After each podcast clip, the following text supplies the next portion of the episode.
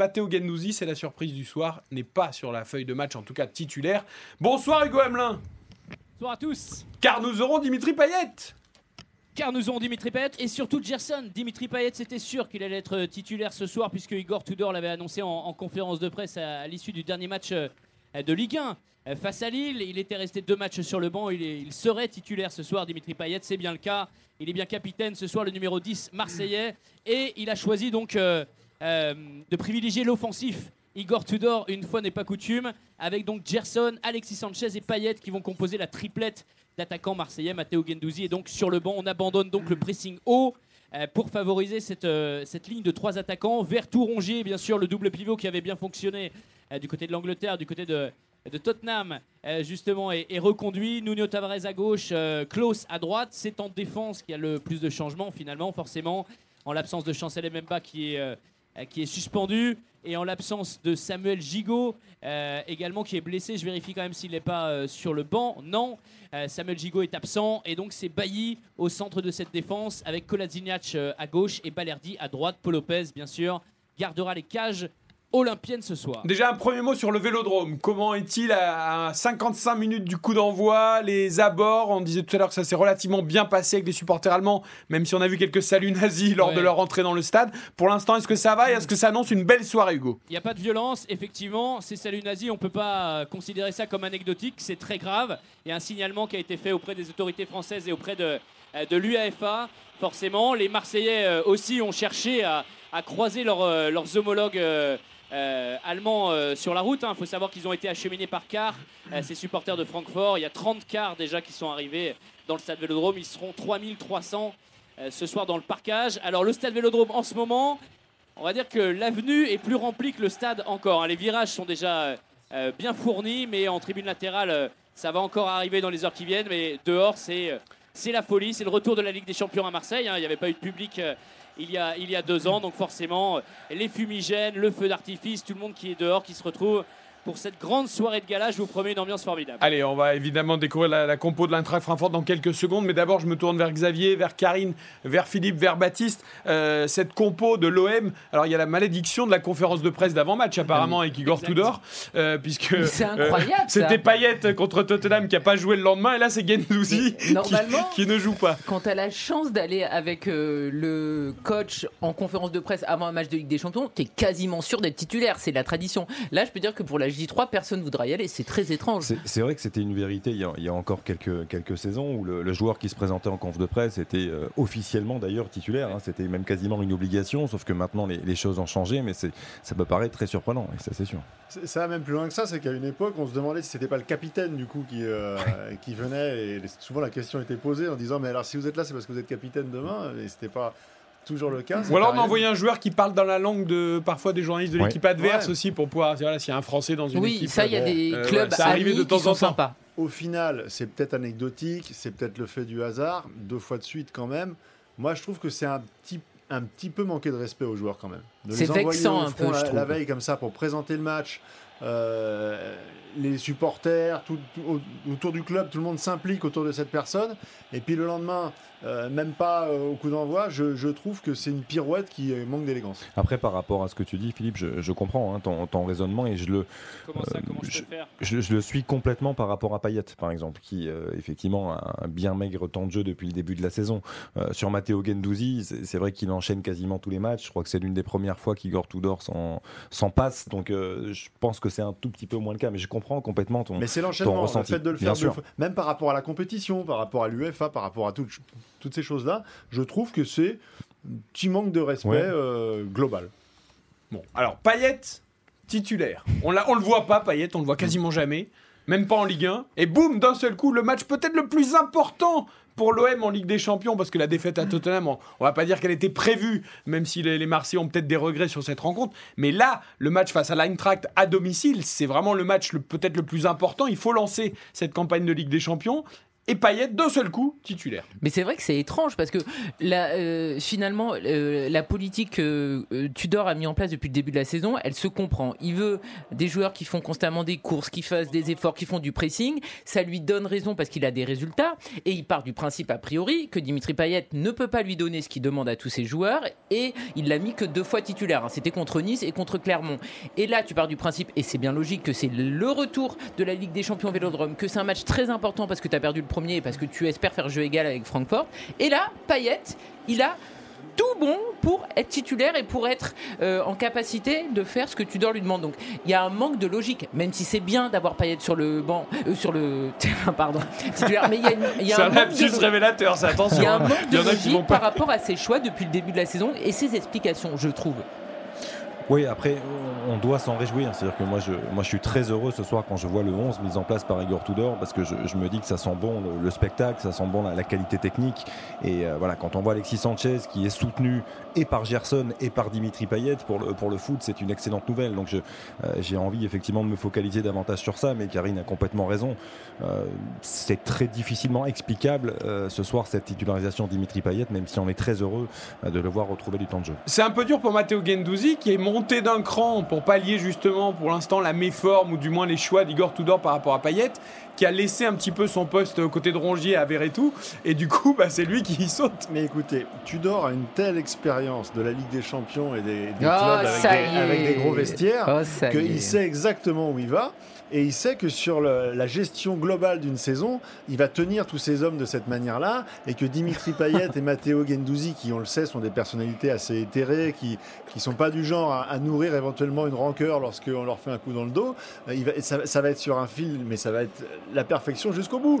C'est tout ce qu'on lui souhaite à Igor Tudor. Non mais Philippe, là où t'exagères quand même, c'est alors la façon de gérer Payet, évidemment, elle pose question et ça lui pètera au visage à un moment ou à un autre, on le sait, parce que Marseille va pas gagner tout ces matchs, va pas être constamment dans cette euphorie, parce qu'il y a un peu de l'euphorie parfois quand tu vois les matchs, ils sont gagnés, mais ils sont gagnés dans la difficulté.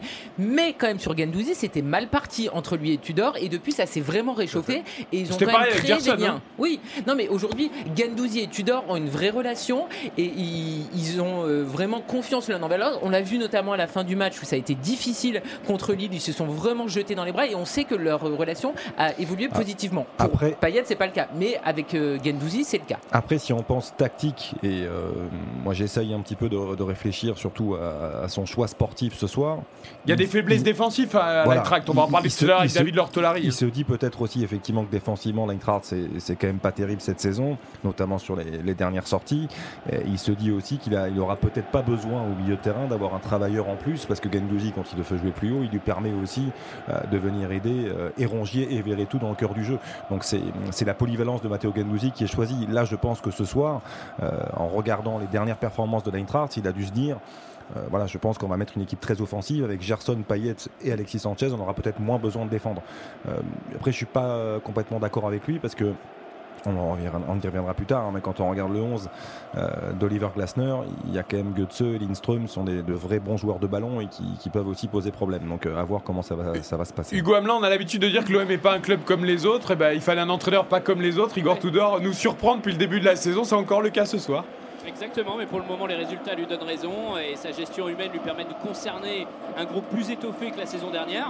Il faut bien avoir une rotation pour avoir des résultats sur 2 tableaux et gérer les égos. Alors lui, la particularité c'est qu'il va dire à un joueur écoute, ce soir tu es sur le banc et la fois prochaine tu seras titulaire. Il nous l'annonce comme ça, en tout cas en conférence de presse. Il y en a d'autres qui dévoilent leur composition au dernier moment pour garder tout leur groupe concerné. Voilà, chacun sa méthode et celle d'Igor Tudor marche pour le moment. Après, une chose est sûre, la saison dernière, on n'aurait jamais vu ça.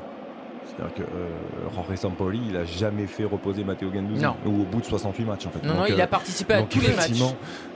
Voilà, c'est quelque chose de très surprenant quand on regarde. Mais là, ça semble plus à un choix tactique que mise au repos. Enfin, je pense pas que c'est l'accumulation des matchs, Philippe, et un Guendouzi fatigué. Et là, c'est vraiment un choix tactique. Non, c'est un vrai choix tactique. Il faut libérer une place en fait. Oui, bien sûr. Libérer une place.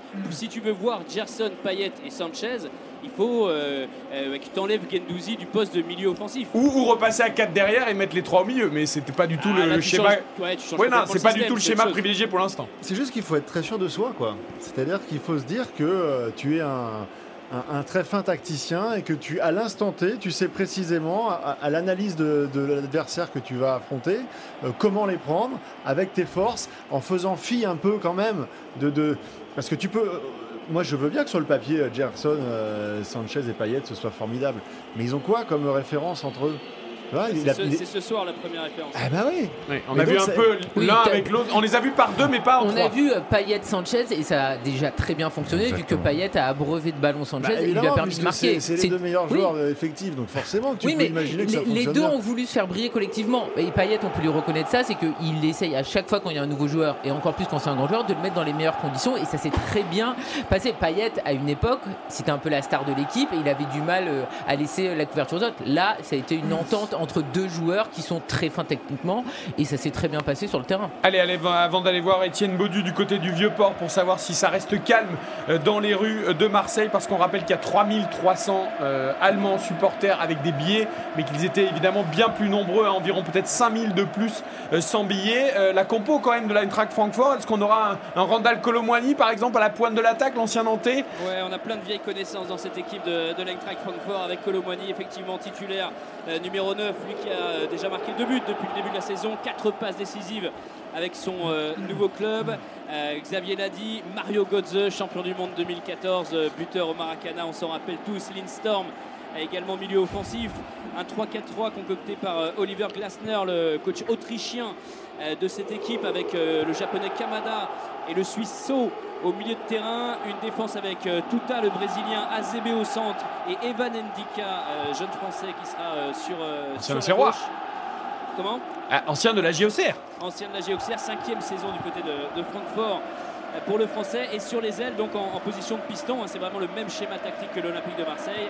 On aura Knoff à gauche et Yakik à droite. Et Ndika, à l'époque, ne jouait pas beaucoup parce que Pablo Correa le trouvait trop jeune. Et on sait qu'en France, parfois, on a des problèmes avec la jeunesse, alors qu'en Allemagne, tu as évidemment beaucoup de défenseurs ou de charnières centrales complètes avec des très jeunes joueurs. Et donc, il a filé en Allemagne. Et ça s'est très bien passé, l'adaptation était très bonne. On en parlera dans quelques minutes avec David Lortolari. Les Français, notamment, brillent beaucoup en Bundesliga, dans le championnat d'Allemagne. C'est encore le cas pour certains de ces joueurs. Hugo, à tout à l'heure. On te retrouve évidemment pour évoquer ce match Marseille-Francfort. Je voudrais qu'on aille voir Étienne Baudu du côté du Vieux-Port. Bonsoir Étienne. Bonsoir à tous. Bon, on disait tout à l'heure, ça s'est relativement bien passé. Est-ce que le calme reste encore en l'état après l'entrée des supporters allemands dans le stade ? Voilà, alors là, pour l'instant, hein, sur le Vieux-Port où je me trouve, c'est parfaitement calme, trop calme même, puisque en fait certains restaurateurs ont fermé préventivement leurs établissements, alors que pour l'instant, moi, je suis au milieu de supporters marseillais qui prennent une bière en regardant, et ils vont regarder le match. À noter aussi que pour cette journée qui était classée à haut risque, hein, tout s'est donc bien passé. Il y a eu quelques échauffourées la nuit dernière, 8 interpellations, mais finalement pas tant que ça. Et puis quelques échauffourées dans la journée, mais finalement très peu. Vu le contexte. Alors il y a eu une petite inquiétude, c'était d'ailleurs assez étrange ce midi, hein, sur le cours d'Estiendorf, juste derrière le Vieux-Port, tout d'un coup, hein, 300 à 400 supporters allemands, tous de noir vêtus, sont arrivés sur la place et ont pris place dans les terrasses de restaurants, 5-6 restaurants complètement pris d'assaut par ces supporters. Ils ont consommé et puis ensuite, hein, ces mêmes supporters sont repartis finalement dans le calme vers la place de la Joliette, où les attendaient des bus, hein, qui les ont acheminés vers le stade, hein, 3500 supporters munis de billets, ceux-là qui sont ils ont été dirigés vers la tribune des visiteurs, et puis la question maintenant du coup, et ça s'est bien passé, hein, les bus sont arrivés sans incident au stade Vélodrome. Reste à savoir quand même où sont ces Allemands qui ont des billets, on le sait, et qui sont dans les tribunes, là, qui vont rentrer dans les tribunes. Combien sont-ils? Est-ce qu'ils vont nous refaire le coup de Barcelone au Camp Nou, où vous vous souvenez 20 000 Allemands avaient pu avoir des billets et c'était donc imposé dans les tribunes du stade?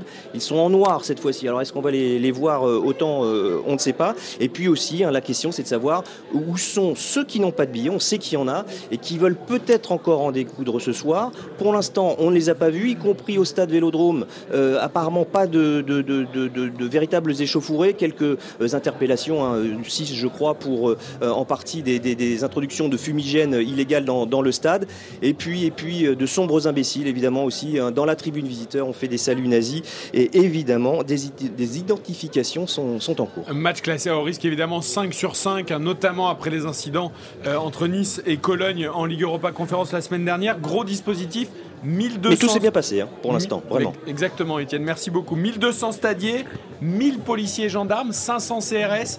Bon, ça peut paraître complètement disproportionné, mais c'est bien, il faut au moins ça. Non mais le problème c'est les chiffres que tu as donnés, c'est-à-dire qu'on est obligé de réquisitionner autant de personnes pour espérer que le match se passe bien. Et je rappelle quand même si ce sont des écoles privées, qu'il y a des écoles privées aux abords du stade Vélodrome qui ont décidé de fermer leurs portes plus tôt parce qu'elles avaient peur que potentiellement il y ait des familles qui se retrouvent dans des échauffourées, des bagarres, etc.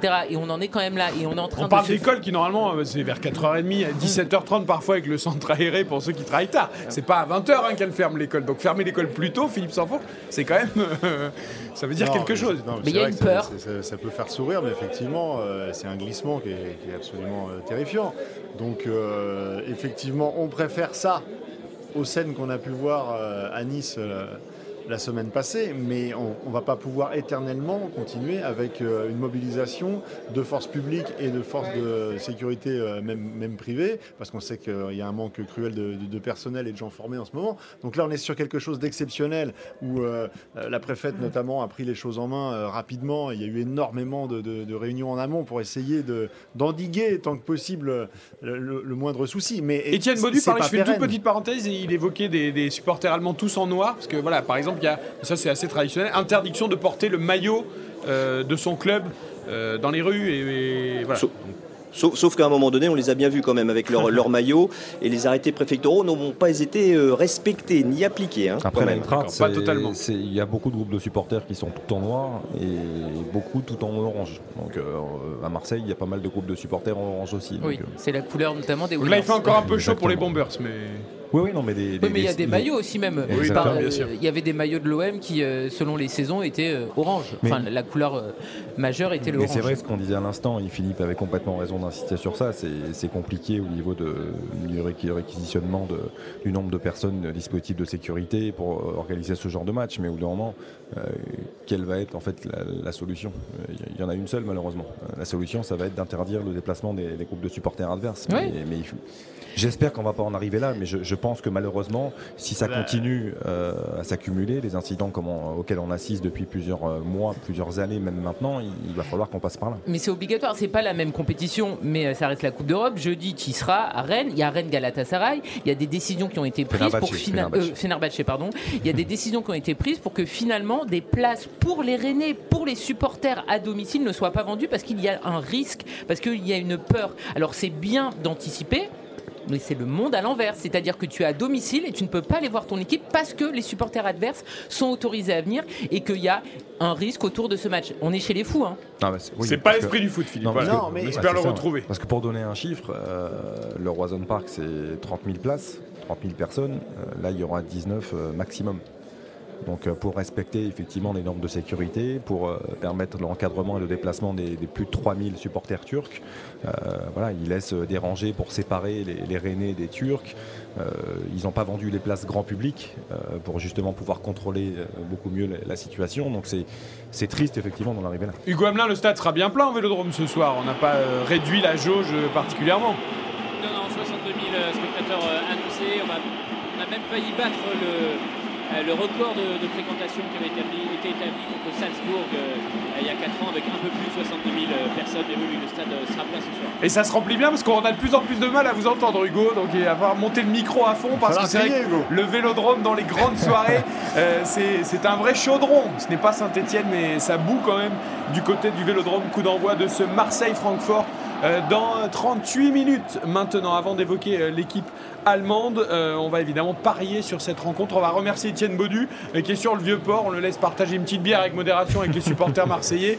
Et vous restez bien content qu'il puisse me savourer une bonne bière. Ça veut dire qu'il y a un grand problème. Exactement. Je peux vous dire que lors de la rencontre de Feyenoord la saison dernière, j'étais dans le même bistrot, mais j'avais été obligé d'être à l'intérieur vu l'ambiance qu'il y avait à l'extérieur. Là, pour l'instant, on est en terrasse. Eh bien, profitez, Étienne, en espérant qu'il ne se passe rien. Vous restez évidemment en alerte pour nous indiquer si quoi que ce ce soir se passe dans les rues de Marseille. Parions sur ce Marseille-Francfort.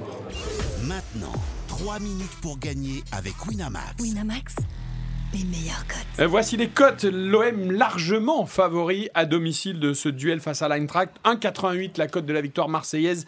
10 € de misée, 18,80 € de gagné. 3,80 le match nul, 10 € de misée, 38 € de gagné. Et 4,25 la victoire de l'équipe allemande en terre phocéenne. 10 € de misée, 42,50 € de gagné. Le week-end dernier, en Ligue 1, elle est passée tout près de passer son pari. Il manquait un petit but.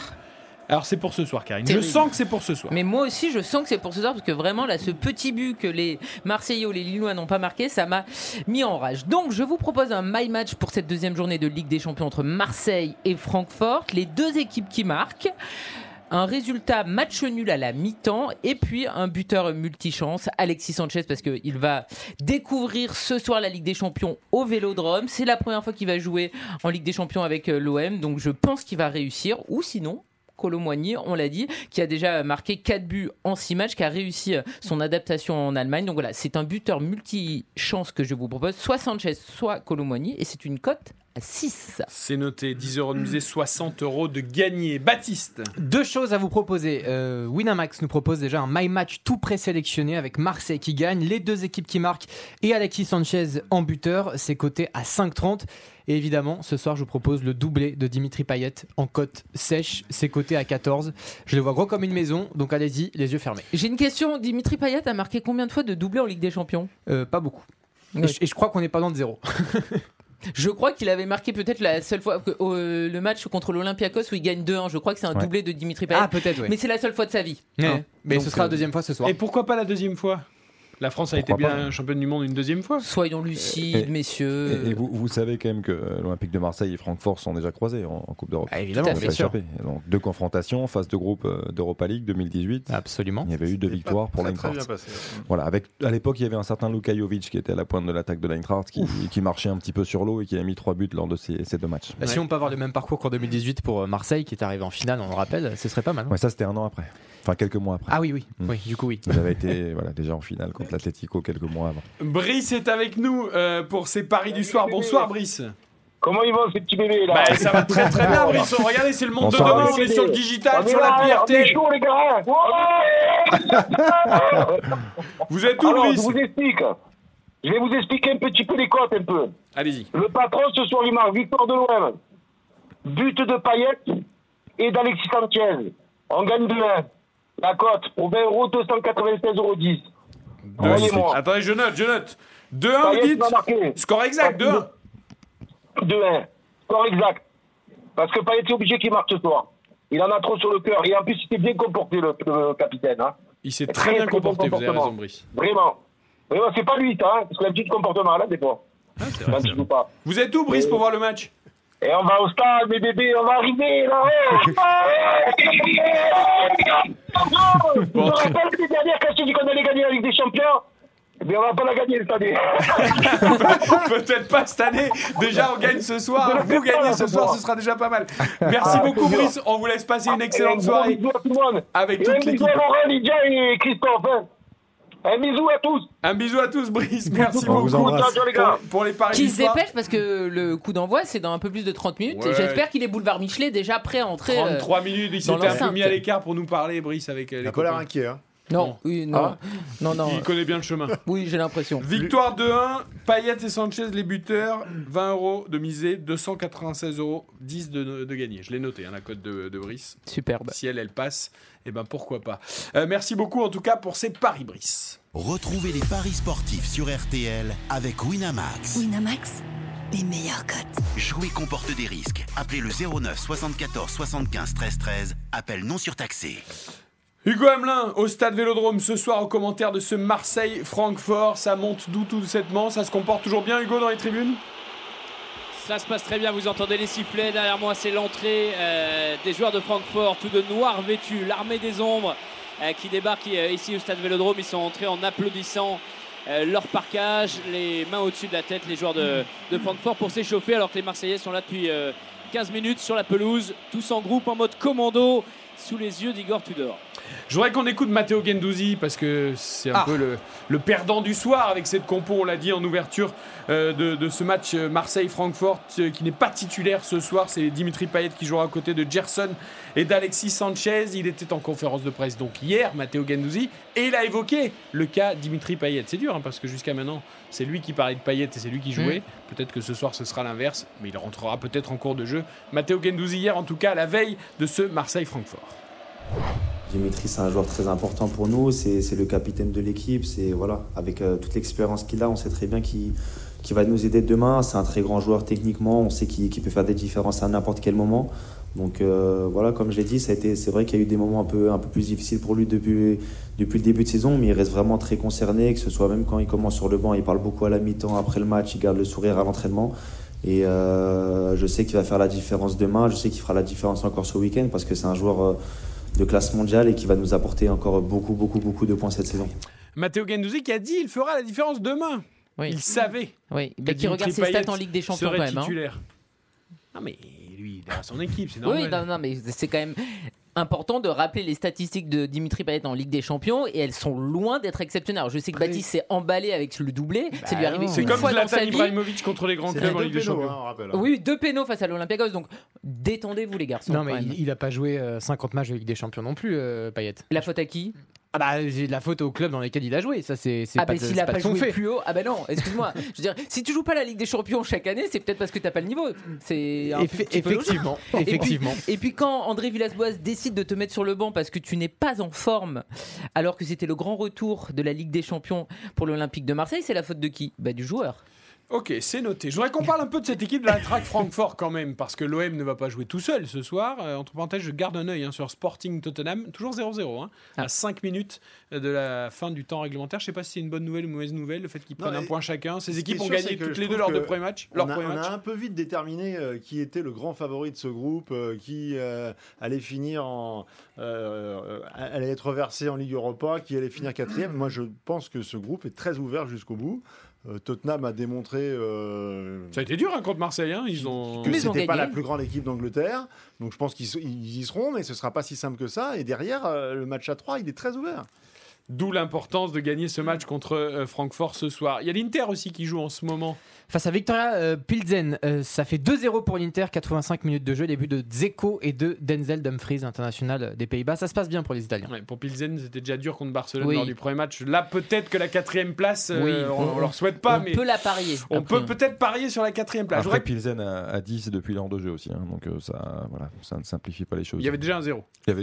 Mais on rappelle que c'est une équipe de République tchèque pour les auditeurs qui ne savent pas. Exactement. David Lortelari, notre voix allemande qui suit pour nous la Bundesliga, nous a rejoint sur RTL.fr, sur l'appli RTL, soirée digitale ce soir pour ce match de Ligue des Champions. Merci beaucoup d'être très nombreux avec nous pour ce Marseille-Francfort. Bonsoir David.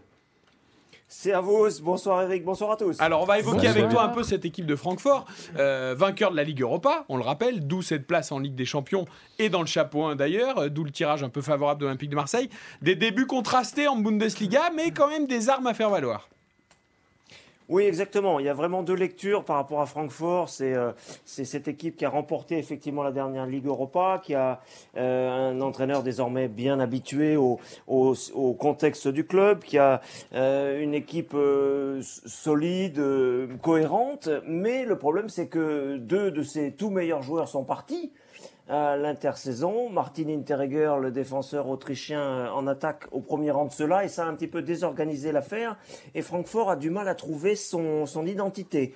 En ce début de saison, c'est trop tôt encore pour Francfort pour être vraiment au top de son potentiel, de ses qualités, à tel point que l'entraîneur, Oliver Glasner, messieurs, dames, passe d'un système à 4 derrière à un système à 3 derrière, ce qui était plus traditionnel. Il a voulu changer en ce début de saison, ça n'a pas marché. Et ce soir, c'est un laboratoire contre l'OM. Alors la difficulté, évidemment, le bon point pour l'OM, messieurs et messieurs dames, c'est que Francfort n'est pas au point encore, on l'a dit. Le problème, c'est que c'est ce soir que le club veut se réveiller. C'est ce soir qu'il veut retrouver un petit peu cette solidité qui faisait sa force et sa légende la saison dernière. Donc si Francfort n'est pas encore au point, ça ira pour l'OM, je ne suis pas inquiet. Si il retrouve ses vieux réflexes, et les automatismes qu'il y avait l'an dernier, ben, ça peut être le soir où on tombe mal et où c'est un adversaire, une grosse épine. Donc difficile d'avoir un pronostic précis sur ce match côté Francfort. Avec un choix aussi, Xavier, de jeu, hein, avec Dina Mbembe qui n'est pas titulaire, et on a préféré faire reculer légèrement Kamada qui peut jouer un peu plus haut. Donc là aussi, on va chercher à faire un peu de jeu. On rappelle que Francfort a perdu lourdement son premier match dans cette phase de poule, 3-0 à domicile face au Sporting, et quelque part il y a déjà urgence aussi dans ce groupe très très serré. Oui, il y a déjà urgence en Bundesliga, il y a déjà urgence effectivement dans cette Ligue des Champions, parce que l'Eintracht a toujours de l'ambition malgré tout. David l'a dit très justement, Hinteregger, son départ a fait très mal, celui de Philippe Kostic aussi. Il y a pas mal de choses à retravailler, changement de système aujourd'hui, je pense que ce sera quand même beaucoup plus équilibré. Le retour de Makoto Asebe qui est un défenseur d'expérience qui va reculer dans cette défense à 3, et malgré tout je trouve qu'il y a du talent, et tu parlais de Kamada qui va jouer peut-être un cran plus bas mais qui a beaucoup de qualité, qui peut percuter, et moi j'aime bien les artistes, donc Mario Götze a connu beaucoup de problèmes physique, beaucoup de problèmes de santé, mais il revient à un très bon niveau. Lindström, c'est l'une des petites pépites du football danois, qui est vraiment un joueur pétri de qualité, pétri de talent. On l'avait vu un petit peu la saison dernière sur ce parcours magnifique qui leur a permis de gagner l'Europa League. Et puis Colomboigny devant, qui sera un véritable poison pour la défense marseillaise. Donc je pense qu'il faut se méfier, parce que c'est une équipe qui est à la fois solide défensivement, qui va espérer retrouver une solidité, parce qu'ils ont explosé contre le Sporting. Ils ont perdu aussi ce week-end contre Wolfsburg. Ça fait beaucoup. Il faut retrouver cette solidité. Je pense qu'ils peuvent la retrouver ce soir. Loin de moi l'idée de dire que c'est l'équipe la plus faible, parce qu'on a bien compris que ça serait très serré, Philippe, mais néanmoins, voilà, au regard de la première journée, au regard de ce qui se passe depuis le début de la saison dans les différents championnats, du fait de jouer à domicile après une première défaite, l'enjeu il est là, quoi. Non, mais c'est évident qu'une équipe de ce calibre-là, qui va, même si ça n'est entre guillemets que la Ligue Europa, ça vous propulse quand même tout en haut, ça crée émotionnellement quelque chose de très fort autour du club qu'il faut digérer par la suite, qui plus est avec les départs que vient de rappeler Xavier. En fait, il faut qu'il retrouve à la fois un schéma de jeu cohérent avec les changements, et qu'il soit à nouveau animé par cette flamme. Je pense qu'il y a un garçon qu'on n'a pas cité, c'est Kevin Trapp, qui a été la saison passée, après souvenons-nous de nombreuses saisons époque Paris Saint-Germain, où on mettait toujours en relief sa fébrilité dans les grands rendez-vous et dans les matchs justement sur la scène européenne. La saison passée, il a tué le fantôme. C'est-à-dire qu'il a justement été particulièrement exceptionnel dans les matchs importants, et il a fait partie de l'âme de l'Eintracht pour aller jusqu'au bout. Donc en fait, sur ce genre de match, au Vélodrome, un endroit dont il se souvient fortement, c'est une évidence, ça fait partie de ces joueurs qui peuvent redonner sur un match le goût du succès qu'ils ont connu la saison passée. Je fais un petit détour par le Vélodrome parce qu'on entend beaucoup de pétards, de fumigènes. Est-ce que ça commence à avoir quelques échauffourées, quelques débordements ? Oui, exactement. Ça commence à mal se passer et on en est très triste, puisqu'il y a des jets de fumigènes, des jets de feux d'artifice même. Des feux d'artifice qui sont tirés directement du virage nord en direction du parkage allemand. On a vu un fumigène allemand partir aussi qui a failli enflammer une bâche dans ce virage, donc ça part aussi des supporters marseillais. C'est pas pour incriminer les uns ou les autres, mais non, il y a des abrutis de toutes les nationalités, malheureusement. Ce qui est terrible, on rappelle qu'il y a un sursis pour un huis clos. Il y a un sursis, effectivement, mais ça ce sont des images. En fait, moi ce qui me fait mal au cœur et ce qui m'agace de plus en plus, c'est que la saison dernière, on a eu la chance de suivre le parcours de l'Olympique de Marseille, qui était dans un groupe très agité au niveau de ses supporters aussi. On pense à Galatasaray, il y a eu le Feyenoord sur sa route, il y a eu le PAOK aussi, et ces images-là, on les a vues à chaque fois. En fait, moi, j'ai eu la chance d'être au Vélodrome pour voir ces moments-là. À chaque fois, à ce moment-là, quand c'était l'échauffement et trucs, ça partait en vrille. Ça se jetait des objets, des fumigènes, des trucs, et puis ça commençait les sièges. Et franchement, c'est vraiment, vraiment triste, parce que on se dit ça recommence tout le temps. Mais c'est surtout, en fait, qu'est-ce qu'ils ne comprennent pas ? C'est-à-dire que là, les supporters qui sont à l'intérieur du stade et qui mettent en difficulté leur club, ça va aboutir à un huis clos. Et Marseille ce sera pénalisant. Mais oui, en fait, je veux dire, Marseille ne joue pas la Ligue des Champions chaque année. On l'a répété maintes fois. La dernière fois, il y avait le stade qui était en travaux. La dernière fois, il y avait le Covid. Là, tu as un stade Vélodrome qui peut être plein, et tu as des débiles qui, en fait, ne pensent qu'à leur petit plaisir. Ils pensent pas une seule seconde à leur club. Un vélodrome plein et un vélodrome vide, ça n'a rien à voir. Et en fait, ils pensent que à leur petit plaisir. Et en fait, qu'on arrête de dire que c'est des supporters, des amoureux de l'OM ou d'autres clubs. Hein, parce qu'en fait, tu tires une balle dans le pied de ton club en faisant ça. Allez, que tout ça s'arrête et que le match se déroule dans de bonnes conditions, c'est le plus important, évidemment. Je peux vous dire que sous mes yeux, j'ai les images du stade de Lisbonne où il y a une fête incroyable parce que sachez que le Sporting a marqué 2 buts dans le temps additionnel face à Tottenham. Ah ouais. But à la 90e de Paulinho et but à la 93e d'Arthur Gomez. Mais et donc, bon le Marseille, Sporting bat Tottenham 2-0. Ça se termine à l'instant. Et le Sporting prend donc les commandes de ce groupe D avec 6 points. Tottenham compte 3 points après sa victoire contre l'OM. Et c'est peut-être pas une bonne nouvelle, en effet, pour l'Olympique de Marseille. Non, c'est une très bonne nouvelle. C'est une très bonne nouvelle. Si les deux équipes avaient fait match nul ce soir, Marseille, même en cas de victoire ce soir, restait 3e du groupe, s'ils auraient été tous les deux à 4 points. Mais il faut voir à long terme, Hugo. C'est une bonne nouvelle si tu es déjà en fait dans la problématique de te dire tu vises la 3e place, tu fais le match avec Francfort, tu laisses les deux autres et du coup tu vas y aller. Mais si tu as l'ambition que doit avoir l'OM en Ligue des Champions, c'est-à-dire de sortir de cette poule, c'est pas forcément un super résultat. Parce que je rappelle qu'après il y aura les 2 prochaines confrontations. Alors la première, heureusement, peut-être au Vélodrome contre le Sporting, puis un déplacement au Sporting. Faut pas que le Sporting s'échappe parce que Tottenham va forcément réagir à un moment. Et si le Sporting est parti trop loin devant, Hugo, ça veut dire que ça sera bien passé contre Marseille. Et là, les chances de qualification s'éloigneront. Tottenham est une équipe prenable au Vélodrome. Ah oui, toi tu vois carrément alors Lisbonne et Marseille sortir du groupe. On est le 13 septembre. Pourquoi pas, tu as raison. Moi je retrouve quand même qu'avec la victoire du Sporting là, ça te met une énorme pression, encore plus pour ce soir. C'est-à-dire que ce soir le match contre l'Eintracht à la maison, il faut le gagner. Ah. T'as pas... Bien sûr, t'as d'autres choix, mais je pense qu'il serait bien inspiré de le gagner. Et c'est encore pire pour Francfort, David, parce que s'il y a 2 matchs de défaite et que tout le monde est parti devant, ça va être très compliqué.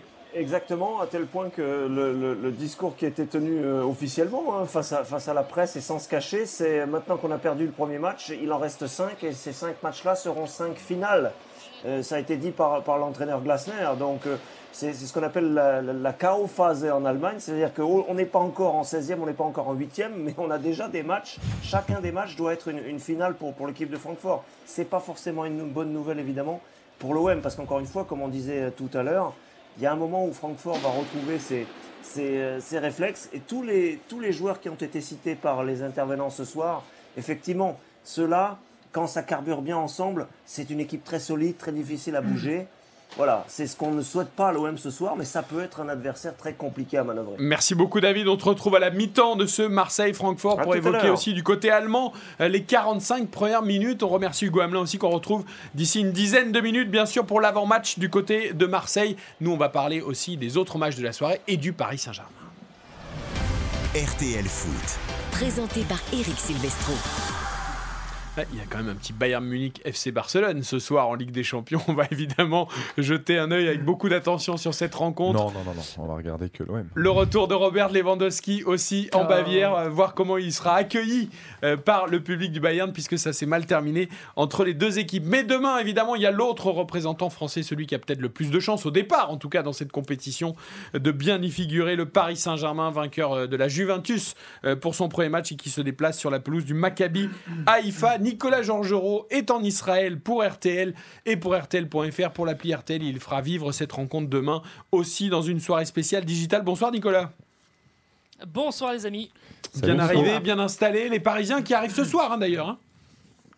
Oui, ils arrivent ce soir. Ils vont arriver d'ici une petite heure encore à attendre. Mais ils vont prendre leur quartier dans l'un des hôtels qui est à flanc de colline à Haïfa. Haïfa, c'est une montagne, mais ils auront une belle vue et avec un beau cordon de sécurité aussi autour de l'hôtel. Mais en tout cas, pas de reconnaissance de la pelouse. Ils ont eu leur conférence de presse ce matin à Paris. Et donc, en revanche, ils resteront après le match. Ils ne rentreront que jeudi dans la journée à Paris. Une conférence de presse à laquelle a assisté au camp des loges Philippe Sansfourche ce matin. Lui, les 35 heures, il les fait en 2 jours. Philippe Sansfourche, c'est ça aussi la passion. On se partage le travail avec Nicolas. C'est ça aussi la passion.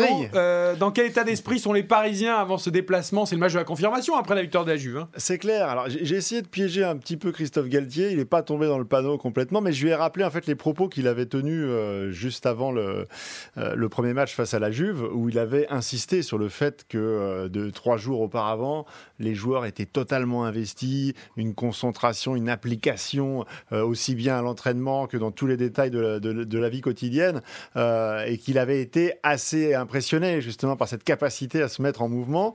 Donc je lui ai demandé s'il avait décelé exactement les mêmes attitudes depuis 2 jours avant d'aller à Haïfa. Bon, effectivement, on n'était pas dans une énonciation aussi dithyrambique, mais il estime que voilà, il a vu des choses rassurantes à l'entraînement. Il rappelle que voilà, c'est un peu le quotidien du Paris Saint-Germain, ces phases de groupe chaque année. Il y a des matchs plus somptueux que d'autres, il y a des équipes plus légendaires en face, mais l'important c'est quand même de faire le plein tout de suite. Ils ont fait le job à domicile face à la Juve. Il ne s'agirait pas d'abandonner des points demain contre l'équipe qui est clairement identifiée comme la plus faible du groupe. Alors pas de Presnel Kimpembe évidemment pour ce match puisqu'il s'est blessé ce week-end en championnat.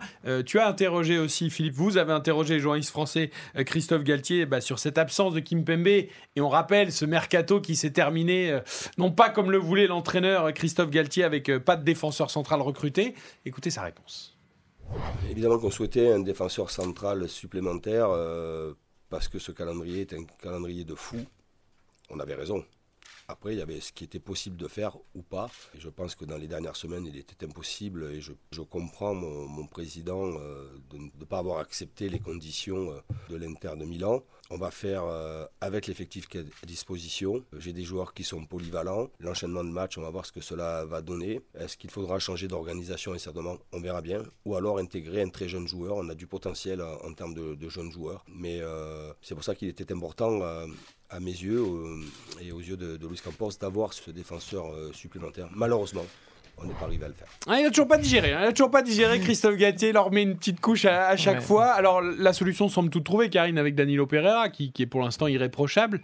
On peut quand même se poser la question de pourquoi avoir laissé partir Abdou Diallo, qui aurait pu rendre service sans faire de bruit. Oui, mais on peut se poser plein de questions aussi. Hein. Pourquoi ne pas choisir un autre défenseur central ? Il n'y en avait pas que un sur terre, si c'était impossible de faire Skriniar. Si c'est pas le message qu'il envoie, là, Karine, à ton avis ? C'est ce qu'il dit. Hein ? Voilà, oui, mais donc je comprends, président, de ne pas avoir répondu aux attentes démesurées de l'Inter, mais en revanche, on souhaitait quand même un défenseur. Oui. Bon, ils avaient qu'à régler ce problème, parce que Skriniar, ils ont essayé de le faire pendant 2 mois et demi, parce que ça avait bien commencé avant la période de mercato.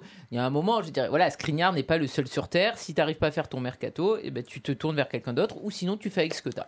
Ah, et puis, Esqueta, il y a quand même de quoi travailler. Alors, il évoquait un très jeune joueur. On pense bien sûr à El Shaddai, qui fait partie de cette jeune génération qui a eu très peu de temps de jeu, et pourquoi pas. Moi, je le vois pas trop quand même rentrer sur un match comme ça tout de suite. Non. Voilà. Maintenant, quand on dit ok, on voulait pallier à ce genre de choses, Danilo, depuis le début de la saison, à chaque fois qu'il a joué en défense centrale, il a été plus que performant. Et t'as quand même recruté Nordi Mukiele, donc moi je veux bien tout entendre. On n'a pas suffisamment de défenseurs, mais Mukiele il est venu pourquoi ? Donc là pour l'instant il est venu pour jouer piston droit, sauf que piston droit c'est ce qu'il faisait assez régulièrement avant, mais c'est un joueur qui a été repositionné plutôt axe droit dans une défense à 3. Aujourd'hui je pense que la solution tu l'as. Si tu veux lui faire confiance à ce poste là, tu as une vraie solution. Nicolas misera plutôt sur Danilo que sur Mukiele pour demain, non ? Quoique.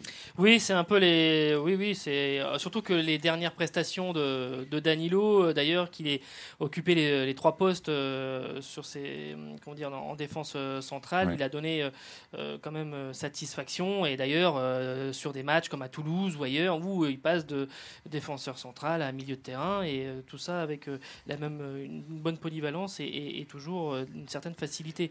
Donc pour l'instant, c'est lui qui est en pôle pour débuter demain. Écoutez l'analyse de Marquinhos, qui est intéressante, le capitaine, sur ce passage à 3 défenseurs qui est réclamé par tous les observateurs depuis l'an dernier, que Mauricio Pochettino n'avait pas choisi.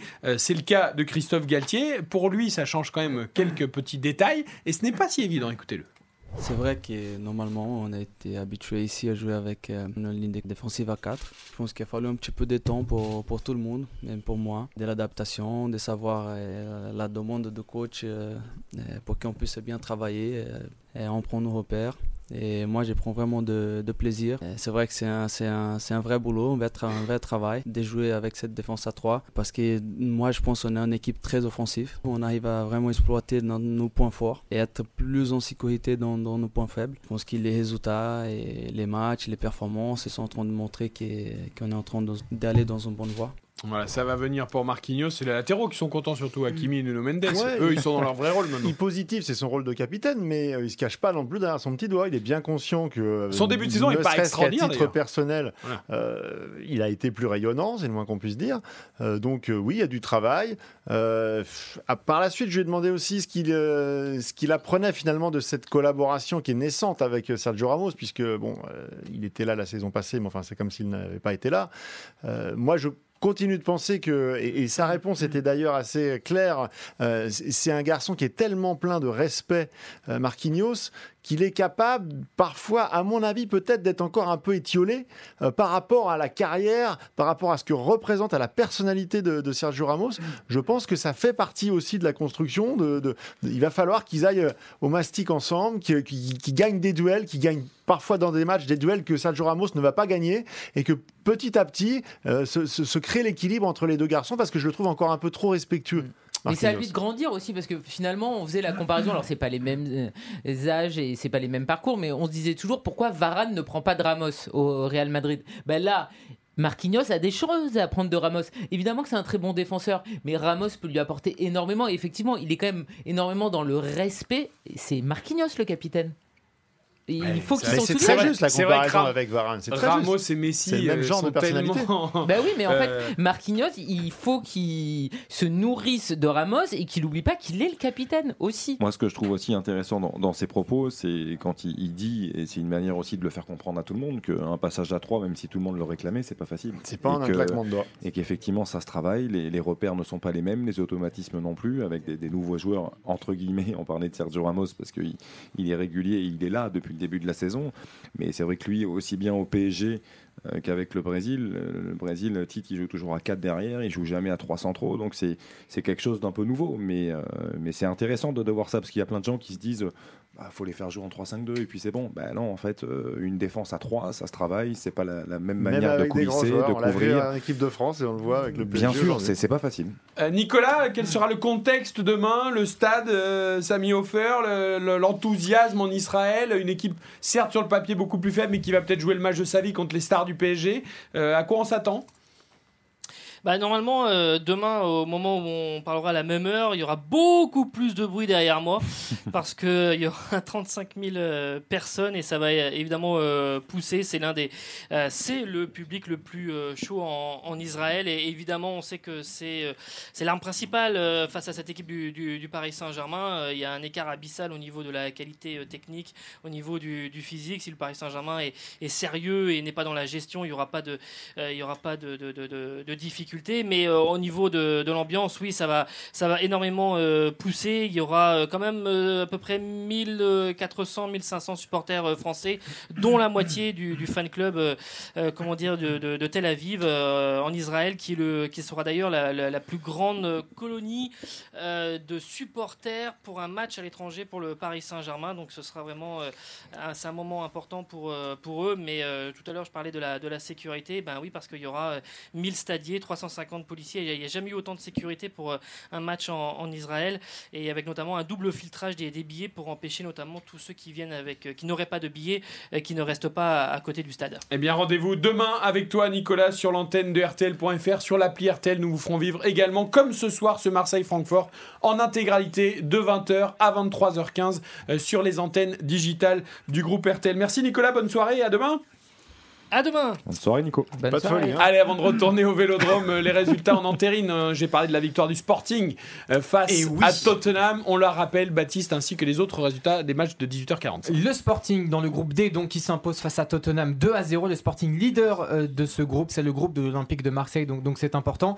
Et puis dans le groupe C, la victoire de l'Inter face au Victoria Pilsen 2-0 également. On suivra Bayern Munich-Barcelone aussi dans le groupe C. C'est l'une des grosses affiches du soir, avec également Leverkusen, Atlético de Madrid, ou Liverpool-Ajax qui va devoir réagir après la défaite au Napoli. Allez, nous sommes à moins de 10 minutes du coup d'envoi de Marseille-Francfort, retour au Vélodrome.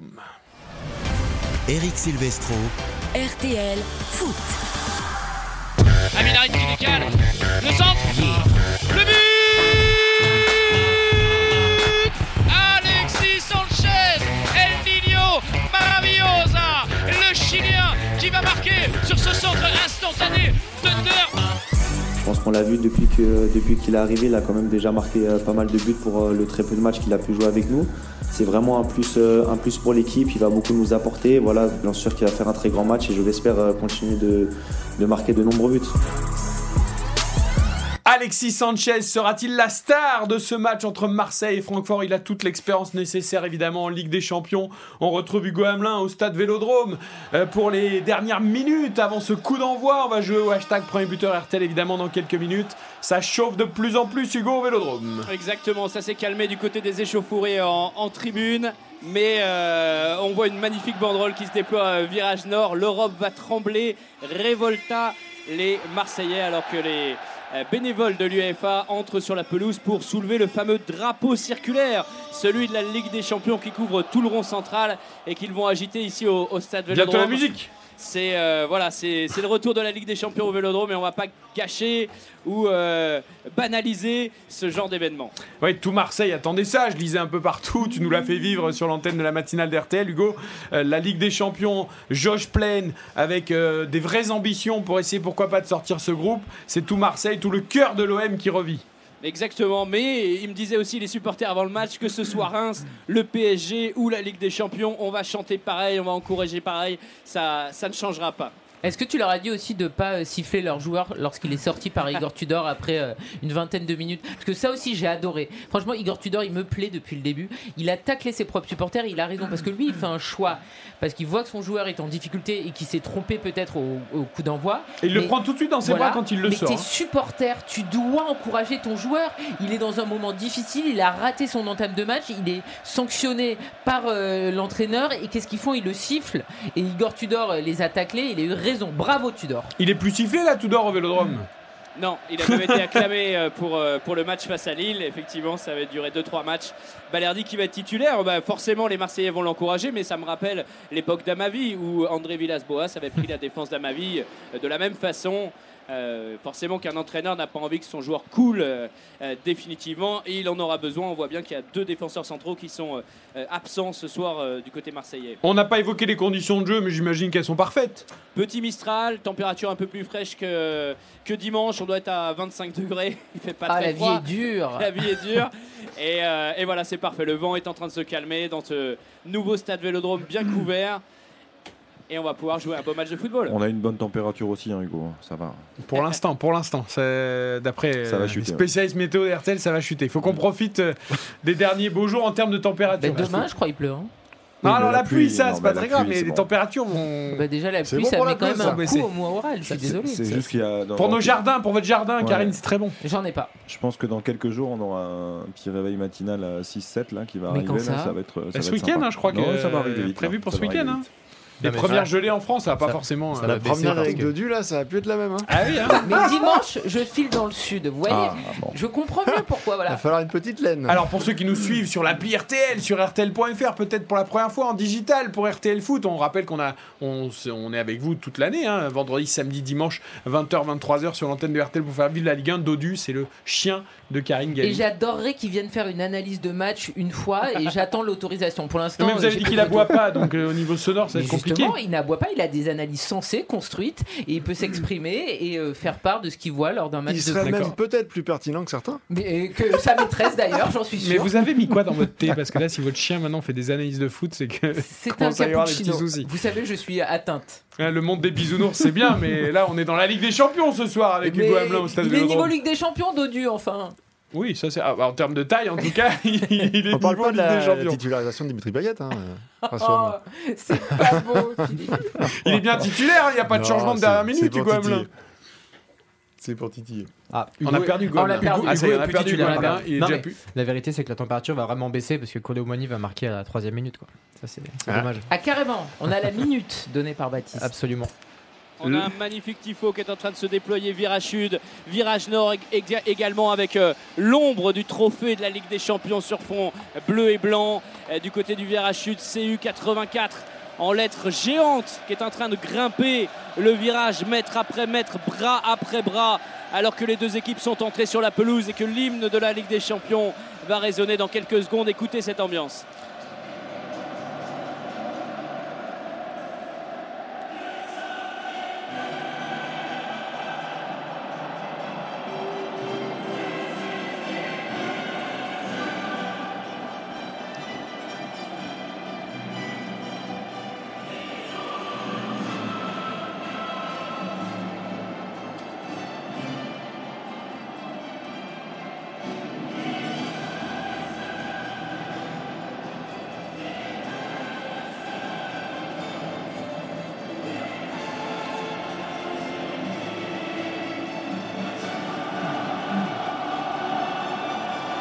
l'hymne de la Ligue des Champions dans le stade Vélodrome. Il faudrait qu'on puisse avoir Jump pour l'entrée des équipes et l'hymne de la Ligue des Champions. Je suis totalement d'accord avec toi. Il manque un truc. Mais non, parce que il a manqué un truc. Jump, c'est magique.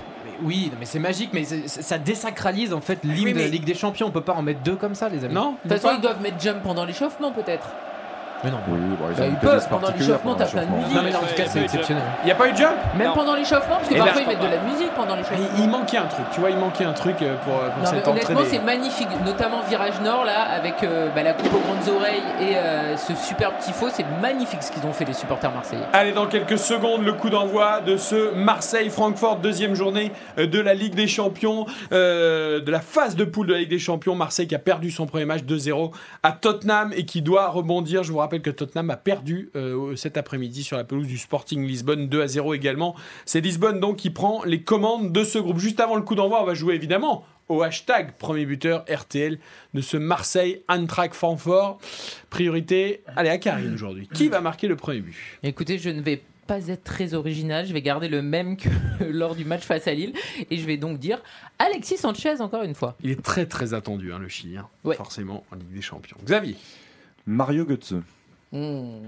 Ça, s'il y a une pointe de nostalgie là, tu sens dans ça a toujours été mon petit protégé depuis qu'il a commencé. Donc mais t'as plusieurs Allemands en protégé parce que t'as Timo Werner, mais du Özil aussi. Alors heureusement Götze, lui, contrairement à Özil, joue encore au foot. En fait, ça c'est parce que j'ai suivi la Bundesliga pendant 5 saisons et du coup je suis très attaché au championnat. C'était Klose aussi. C'est surtout Xavier. C'était Marco Reus beaucoup.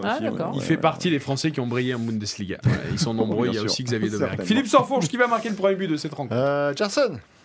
Gerson, milieu offensif marseillais. Baptiste. Moi, du coup, je vais dire Dimitri Payet. Indépendamment de ma boutade, évidemment, ce sera lui le premier buteur. Dimitri Payet, je vais dire Kolo Muani, histoire de mettre un peu de sel dans tout ça. Et nos auditeurs et auditrices, on a du sur le compte Twitter @RTLFoot. Exactement, on a du Kolo Muani également. On a du Mario Götze aussi pour, du côté de Francfort. Et on a beaucoup de hashtag premier buteur pour Alexis Sanchez, pour Dimitri Payet. On en a pour Matteo Guendouzi aussi, malheureusement, qui est sur le banc. Il peut rentrer et marquer, il peut y avoir 0-0. Pour Gerson. Et pour Jonathan Klose aussi dans les hashtags premier buteur RTL, c'est le compte Twitter et à la page du direct RTL.fr aussi sur laquelle vous pouvez nous envoyer tous vos messages. Regardez à Lisbonne cet après-midi les deux buts, 90e et 93e minute. Parfois ça arrive tard. Tottenham a marqué tardivement contre l'OM d'ailleurs. Oui, dans le dernier quart d'heure si je ne m'abuse. Bayern-Barcelone, ce sera la principale affiche aussi dans les autres groupes du soir. Tu évoquais les deux buts du Sporting marqués par Paulinho et Arthur Gomez. Si d'ailleurs vous voulez en profiter pour aller voir le deuxième but d'Arthur Gomez, magnifique.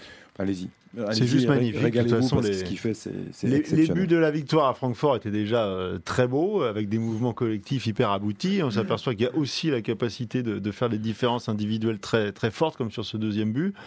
Donc le Sporting, très impressionnant. Et c'est terrible pour Hugo Lloris qui a fait un gros match, qui a sorti pas mal d'arrêts, notamment un super arrêt à la 89e minute sur une frappe enroulée qu'il a malheureusement détourné en corner. Et l'ouverture du score de Lisbonne est venue sur ce corner d'un coup de tête de Paulinho. On va retourner au Vélodrome évidemment pour le coup d'envoi de Marseille-Francfort. On va passer la soirée ensemble si vous nous rejoignez sur RTL.fr ou sur l'appli RTL. Soirée digitale pour cette Ligue des Champions.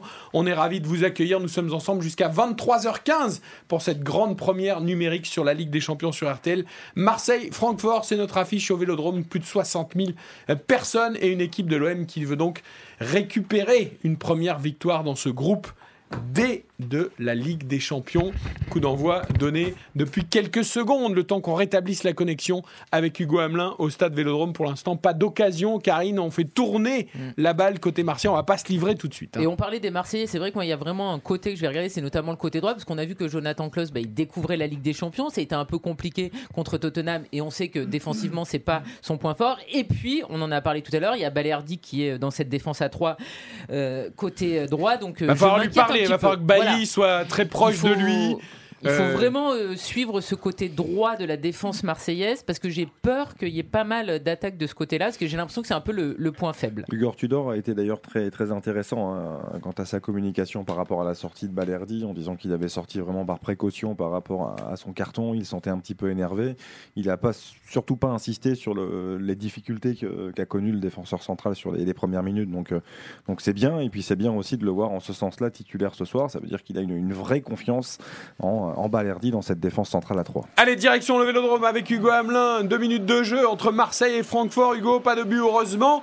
Et on va se plonger dans l'ambiance. Marseille qui essaie de mettre la pression tout de suite. Exactement, mais on voit que les Allemands sont pas timides non plus du côté de l'Eintracht Francfort qui s'est projeté déjà dans la moitié de terrain marseillaise. On a vu un centre très intéressant de Jonathan Klaus juste à l'instant. Ah, le tacle là de Valentin Rongier ou de Vertou, même il est manqué. La passe derrière de Knopf, elle n'arrivera pas à destination et Paul Lopez peut se saisir rapidement ce ballon. C'est parti en tout cas à 100 à l'heure des deux côtés. On envoie le ballon devant, on cherche les attaquants immédiatement, on cherche à faire mal à l'équipe adverse dans les premiers instants de ce match. Heureusement que Knoff a sauté par-dessus Rongier ou Verretou, ouais. J'ai pas vu qui a fait le tacle, parce que c'est bien, c'est la mentalité allemande, on joue, sinon ça pouvait être un premier jaune dans ce match, hein. Ne nous parlez plus d'arbitrage, Eric. Là, on a été encore... à Metz-Guingamp hier en Ligue 2, n'en parlons pas. Oh, non. Metz a fini à 8, ça fait 6-3. Il y a eu des pénaltys, des expulsions de gardiens. C'était l'ami de Karine, en plus. C'était M. Gayoust qui était au sifflet. Franchement, je ne me souvenais pas de son existence. On en a parlé sur la Ligue 1. Et bien là, il a marqué les esprits au moins en Ligue 2.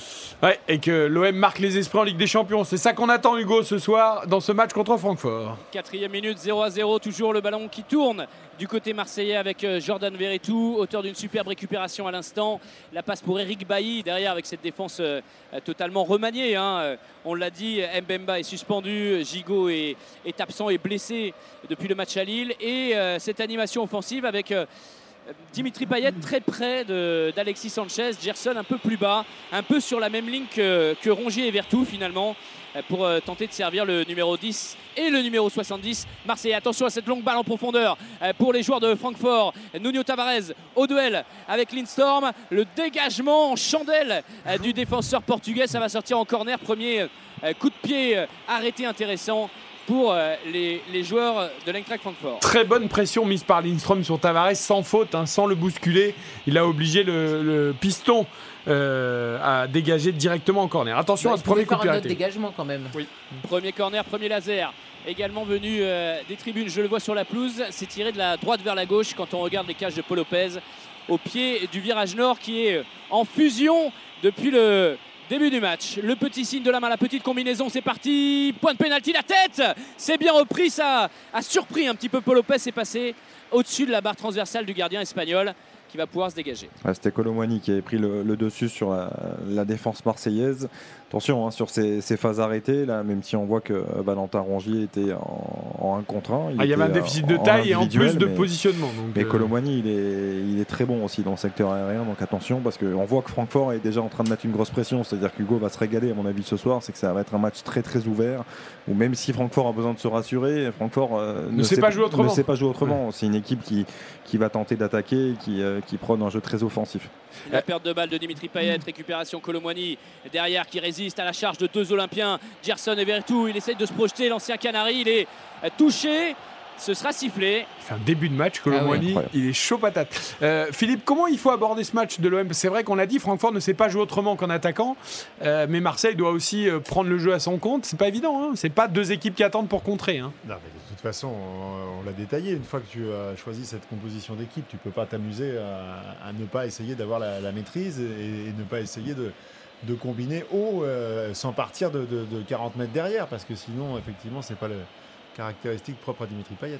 Nouveau coup franc pour les Allemands, c'est tiré, point de pénalty renvoyé par la tête de Jordan Verretou. Il fallait être vigilant parce qu'il y a des grands gabarits là derrière, le petit extérieur, la récupération en une touche de balle pour les Allemands, le dernier contrôle. Il est manqué, c'était Tuta le Brésilien dans la surface de réparation, mais jeu en triangle, en une touche de balle, aucun contrôle.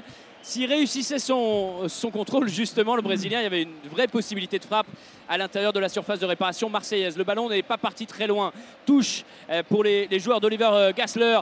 Pénétration dans la surface de réparation. Encore une fois, le tacle marseillais. Nouveau corner, non ? Les Marseillais sont sur le fil depuis le début. Là. Ce sera à 6 mètres et c'était très, très limite. Sur ce tacle, on a l'impression que le ballon retouche le défenseur. Ouais. C'est une belle intention de Bailly quand même, hein, qui couvre bien son défenseur, qui est pris par le dribble de Lindström.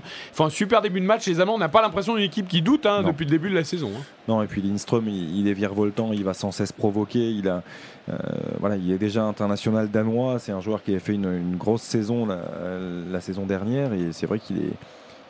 moi j'aime beaucoup ce côté percussion, il est juste techniquement, et là on le voit, il est déjà en train de mettre un petit peu le feu dans la défense marseillaise. Joueur que l'équipe de France retrouvera sur sa route probablement s'il est sélectionné pour la Coupe du Monde au Qatar. Le tacle plein d'autorité de Kolasinac. Et dans quelques jours, en match amical avant. C'est assez particulier de jouer un match amical un mois avant la Coupe du Monde contre une équipe de son groupe quand même. Ça m'a... En fait, c'est la Nations League, hein, Hugo. Oui, mais quand même. Pour le coup, ils choisissent pas vraiment. C'est le groupe. Oui, effectivement, c'est mais après, c'est spécial. Effectivement, c'est spécial. Je serais Didier Deschamps, je mettrais mon équipe B et pas trop d'indications. Mais bon, c'est pas le cas. On est au Vélodrome. Parce que vous n'êtes pas Didier Deschamps. Voilà, malheureusement. 8e minute, 0-0 entre Marseille et l'Eintracht Francfort. Le ballon. Encore une fois dans les mains des Allemands, nouvelle touche et une domination quand même des joueurs d'Outre-Rhin sur ces premières 10 minutes de jeu, en tout cas dans la possession du ballon, même si Paul Lopez n'a pas été directement inquiété. Il y a eu un premier tir au-dessus de la barre transversale sans incidence pour le moment. Le petit jonglage de Nuno Tavares dans un petit périmètre pour tenter de se sortir de l'étau, et le petit extérieur de Dimitri Payet qui permet aux Marseillais de s'en sortir justement. On va ouvrir côté droit avec Jonathan Klaus, un petit peu esselé. Jonathan Klaus, il a peu de solutions devant lui. Gerson qui réclame le ballon en profondeur. Jordan Verretou dans l'intervalle qui va repasser par le centre. Valentin Rongier, on est à 40 mètres. Des buts de Kevin Trapp. Pour le moment, ça bascule de l'autre côté. La belle transversale, le grand pont réussi par Nuno Tavares, et le centre deuxième poteau. Est-ce que ça va être récupéré par Jonathan Klaus? Oui, le petit plat du pied s'était remis pour la tête d'Alexis Sanchez, battu dans le centre aérien. La frappe de Tavares derrière. Première frappe contrée, première frappe cadrée. Premiers applaudissements dans le stade Vélodrome, et Kevin Trapp qui... se penche pour récupérer ce ballon dans la niche. La première info, c'est que je trouve que Jonathan Klaus fait un super début de match. Nuno Tavares, ça c'est peut-être moins surprenant, mais Jonathan Klaus a l'air dans le ton et dans le rythme, Karine, de ce match de Ligue des Champions. Oui. C'est plutôt intéressant, et pour Marseille ce soir, et puis peut-être aussi un peu plus tard pour les Bleus. Et c'est surtout la première attaque construite, parce que jusqu'à présent les Marseillais avaient eu deux fois le ballon et s'étaient débarrassés vite avec une longue ouverture qui n'avait pas trouvé preneur. Là, c'était bien construit. Alors il n'y a pas le but au bout, mais les Marseillais déjà ils se rassurent et ils peuvent mettre en danger les Allemands. Donc voilà, c'est important après 10 minutes de jeu d'avoir déjà une action construite et d'avoir des opportunités. Et le coup en plein sur le genou. Première approximation dans la défense de Francfort avec ce double dégagement raté. On sait que c'est un petit peu leur point faible. Ils ont également beaucoup d'absents dans ce secteur.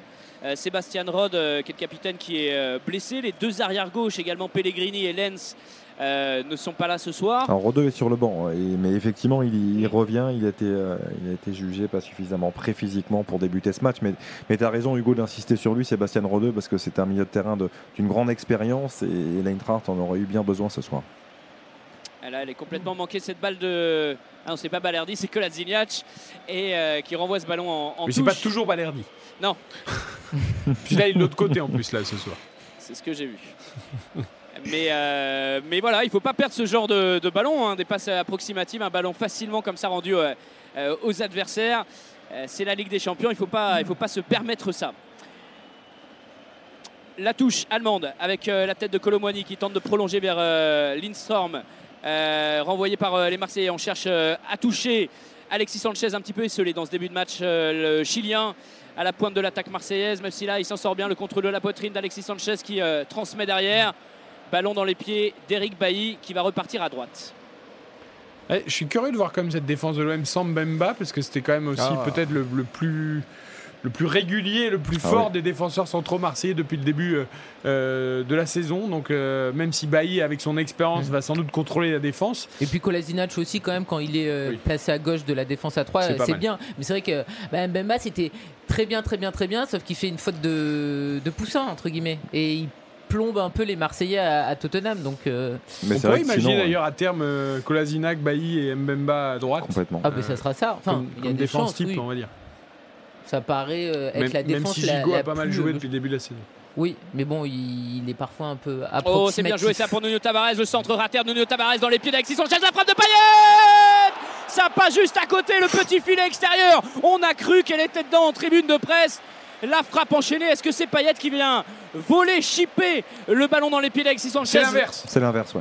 Ah, c'est Sanchez qui le prend, mais il a eu raison parce qu'il était mieux positionné pour le prendre du pied droit. Sinon, ça aurait été peut-être une frappe du gauche de Payet. Le contrôle de Payet était un peu long. Ce qui est dommage, Philippe, c'est qu'il, sans doute, s'il enroule deuxième poteau, c'est but. Il essaye de fermer au premier. C'est aussi sur l'instantanéité du geste qu'il tente de prendre à revers tout le monde. Donc, dans l'intention, c'est bon. Après, ça va tellement vite. C'est une grosse occasion. Après, très grosse occasion. Il y a une confirmation, c'est quand ces deux-là sont proches, il se passe quelque chose. C'est-à-dire que là on voit Alexis Sanchez qui tourne vraiment autour de Payet et c'est vrai que c'est intéressant, même si le contrôle est raté, Alexis Sanchez est là pour déclencher.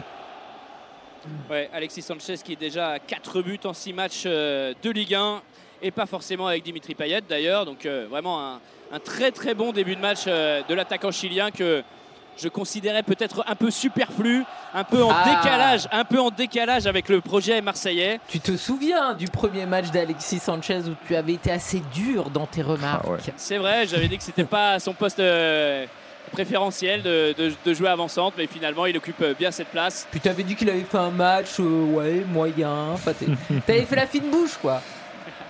J'avais fait la fine bouche, c'est vrai. Non, il n'avait pas marqué non plus. Il colle tellement à Marseille pour beaucoup de choses. Les supporters de l'OM, évidemment qu'ils allaient l'adorer. C'est une obligation. C'est un joueur qui lâche rien, qui donne tout à chaque fois sur le terrain, qui en plus de ça est buteur et passeur décisif. Enfin, c'est... Il est juste, enfin, on l'a vu encore ce week-end, jusqu'à la dernière seconde, quand il est sur le terrain, il fait les appels, il rechigne jamais, il se plaint jamais auprès de l'arbitre. Puis il fait les efforts, il tacle et tout. Incroyable. Ça, c'est quand on est amoureux de l'Olympique de Marseille, on ne peut que l'apprécier. 13 minutes au Vélodrome, 0-0 entre Marseille et Francfort, Hugo Hamelin.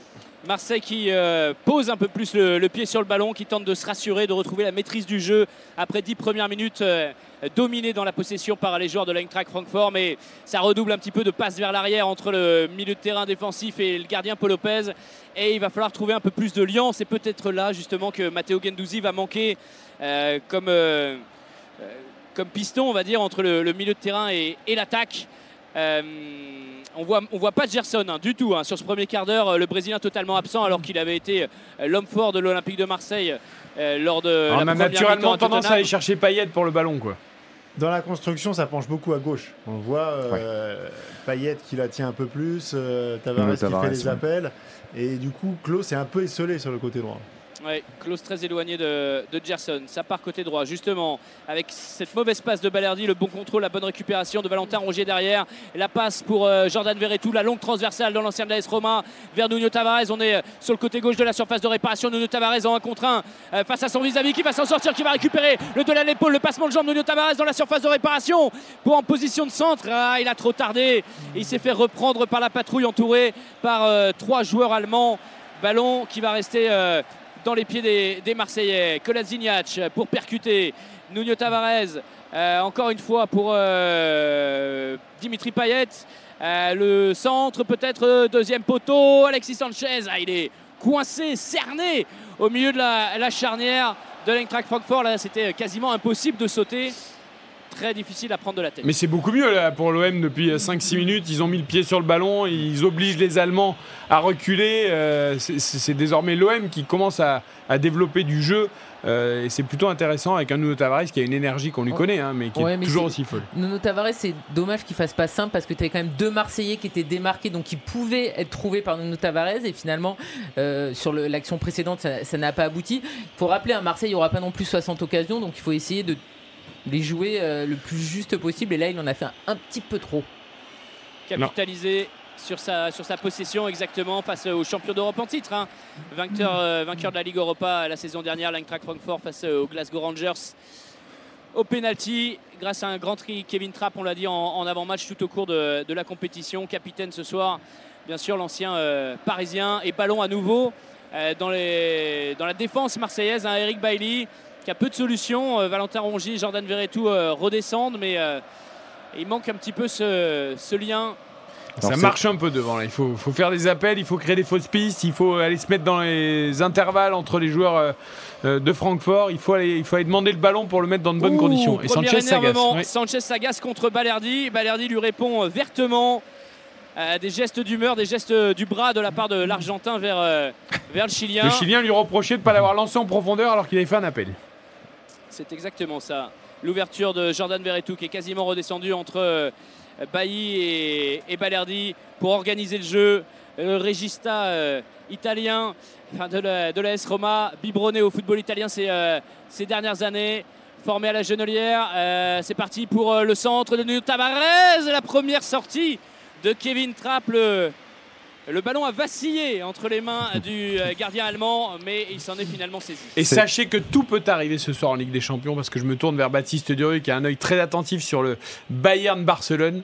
Lewandowski a raté un but qu'il ne rate jamais. Qu'il ne rate jamais, absolument. C'était avant dans la surface de réparation qu'il pouvait prendre de volée. C'est ce qu'il a fait, mais ça passe à quelques centimètres de la barre transversale. Toujours 0-0 entre le Bayern et le Barça. À noter que le club Bruges a ouvert le score face à Porto 1-0 et pas de but sinon dans les autres affiches du soir. C'est l'émotion de Robert de retourner à Munich. Parce que là, c'est un geste vraiment. Il a dû en mettre 200 débuts comme ça. Il n'a pas d'émotion, Robert. En 1 contre 1 face au gardien, il n'y a pas d'émotion. La preuve que si. Il est humain, justement. C'est l'émotion. Et puis là, il a vu Manuel Neuer face à lui. Il s'est dit, c'est pas possible. Qu'est-ce que c'est que ce truc? Manuel Neuer est avec moi normalement, et tout s'est emmêlé dans sa tête.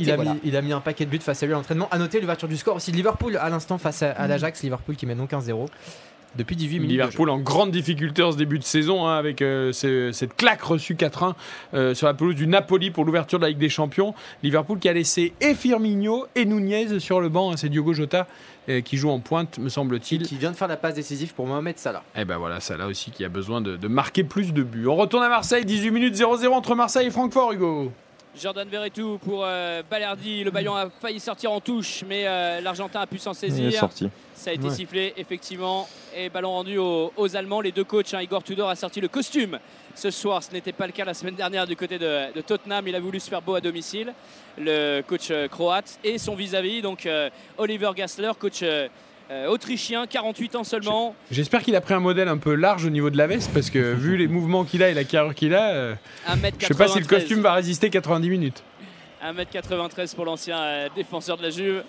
Mais s'il le craque, ce sera peut-être une bonne nouvelle pour l'Olympique de Marseille, qui pour le moment n'arrive pas à trouver l'ouverture. La jolie aile de pigeon de Lindström pour se mettre dans le sens de la course, et les Allemands qui attaquent à 5.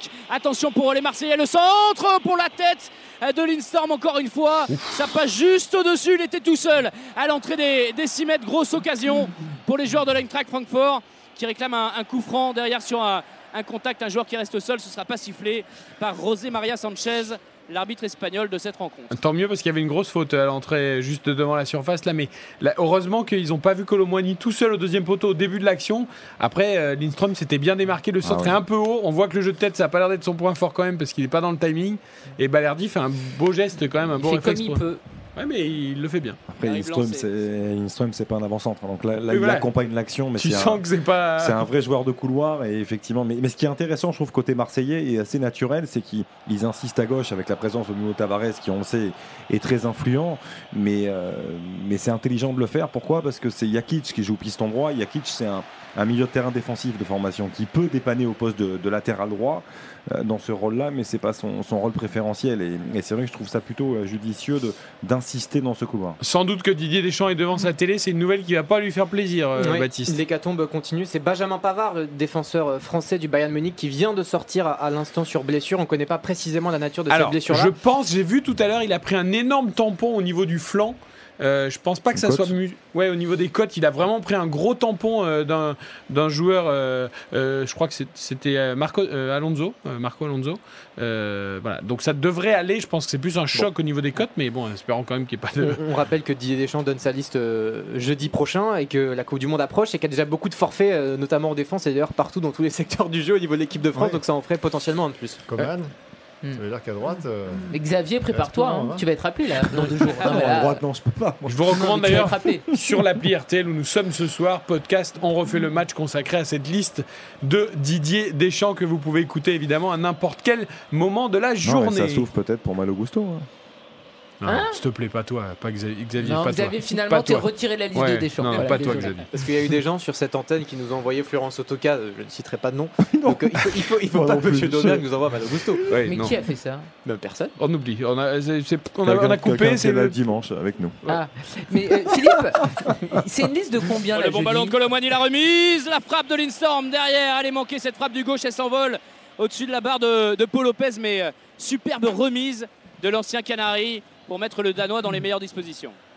Ben, ce sera le nombre que voudra bien prendre Didier Deschamps, puisque ça peut osciller entre 24 et 26, selon le souhait par rapport à la règle qui sera édictée pour la Coupe du Monde. Sur la dernière, il était parti à 24. Mais il y avait 4 matchs dans une période assez regroupée. Oui, là il n'y a que 2 matchs. Ouais.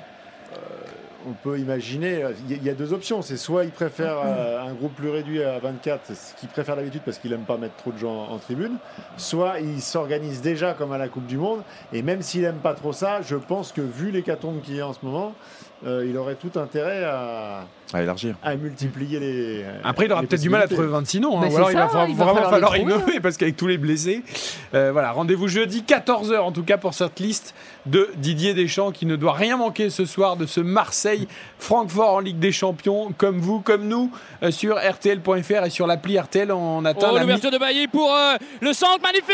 Ah, ça passe juste à quelques centimètres, le centre de Tabarez, la reprise de Sanchez derrière, il se jette, il tacle le Chilien et la trajectoire n'est pas bonne derrière, le ballon rebondit, s'envole au-dessus de la cage sur un but ouvert. Mais position de hors-jeu.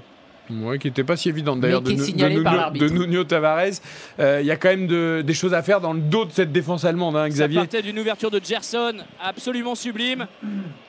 Qu'est-ce qu'il est beau le geste d'Alexis Sanchez, il passe devant ACB, il vient de mettre le plat du pied. Franchement, c'est un vrai geste d'attaquant, quoi.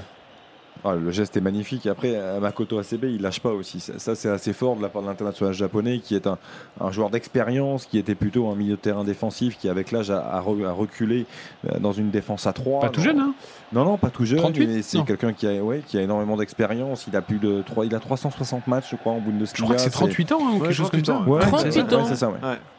Mais c'est un joueur très intelligent et surtout qui ne lâche pas. Et là, on le voit, même si il s'est senti pris de vitesse par Alexis Sanchez, il a accroché jusqu'au bout et c'est ce qui suffit derrière finalement. Est-ce que Alexis Sanchez ne trouve pas le cadre ? Match relativement équilibré, hein, même si je trouve que l'OM a quand même plus d'opportunités depuis un quart d'heure maintenant. Mais attention, tout à l'heure, il y a eu ce très bon centre pour Lindström qui n'est pas passé loin du tout d'offrir une opportunité aux Allemands également, Hugo Hamelin. Oui, 2 frappes non cadrées d'Alexis Sanchez, mais qui sont finalement plus dangereuses que la seule frappe cadrée de Nuno Tavares qui a été facilement captée par Kevin Trapp, qu'on voit très mobile dans sa surface de réparation, le jeu au pied, le déplacement, comment monopoliser les 2 attaquants de l'Olympique de Marseille pour créer le surnombre, on va dire, sur le terrain et faire le décalage immédiatement dès son dégagement.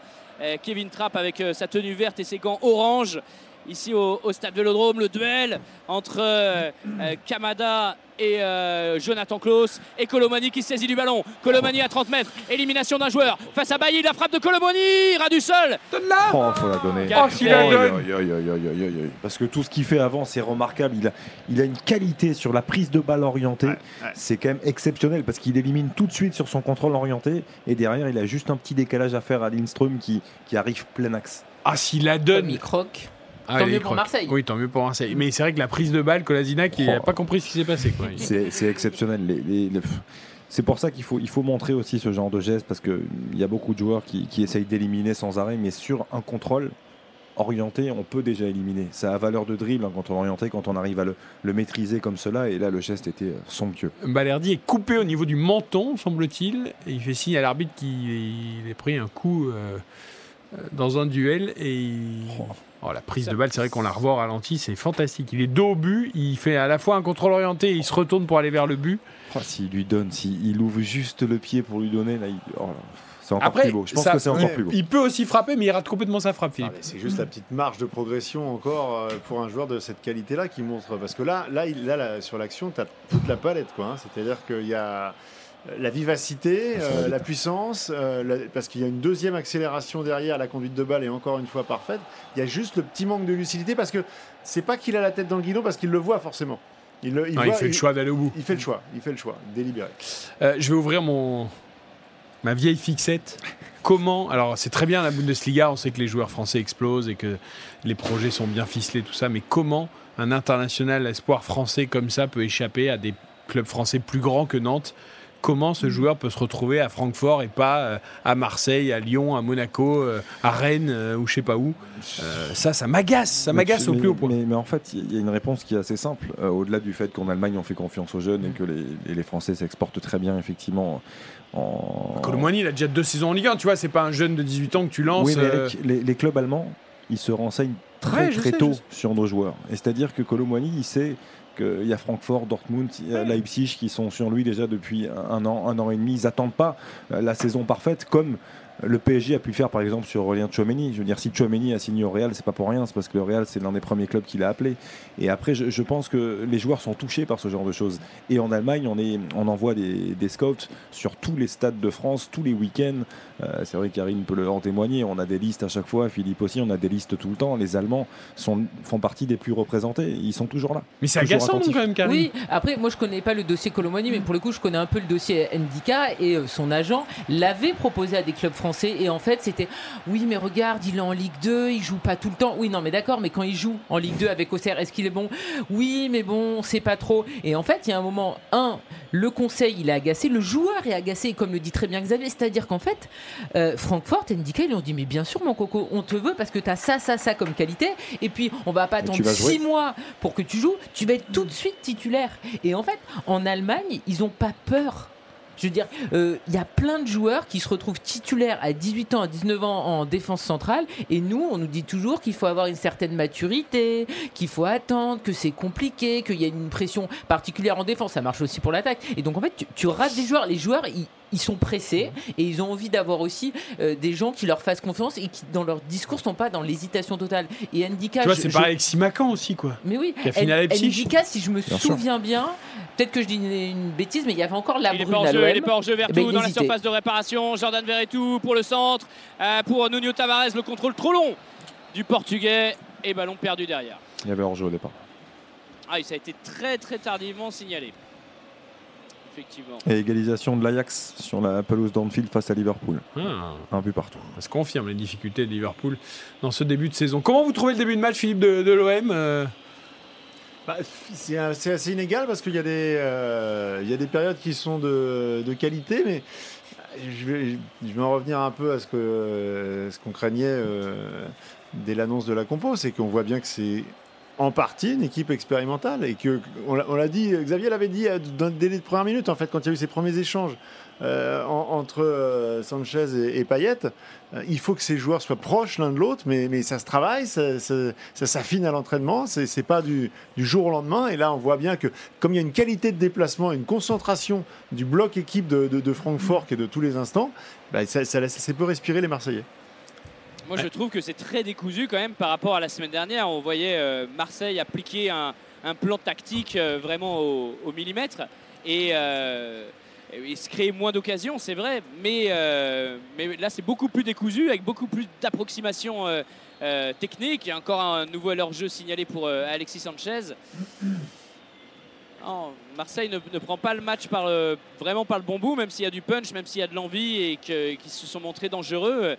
Il manque la rigueur peut-être nécessaire en Ligue des Champions. Et Sabitzer passait tout près de l'ouverture du score pour le Bayern sur la pelouse de Munich face à Barcelone sur un super travail de Leroy Sané, mais toujours 0-0.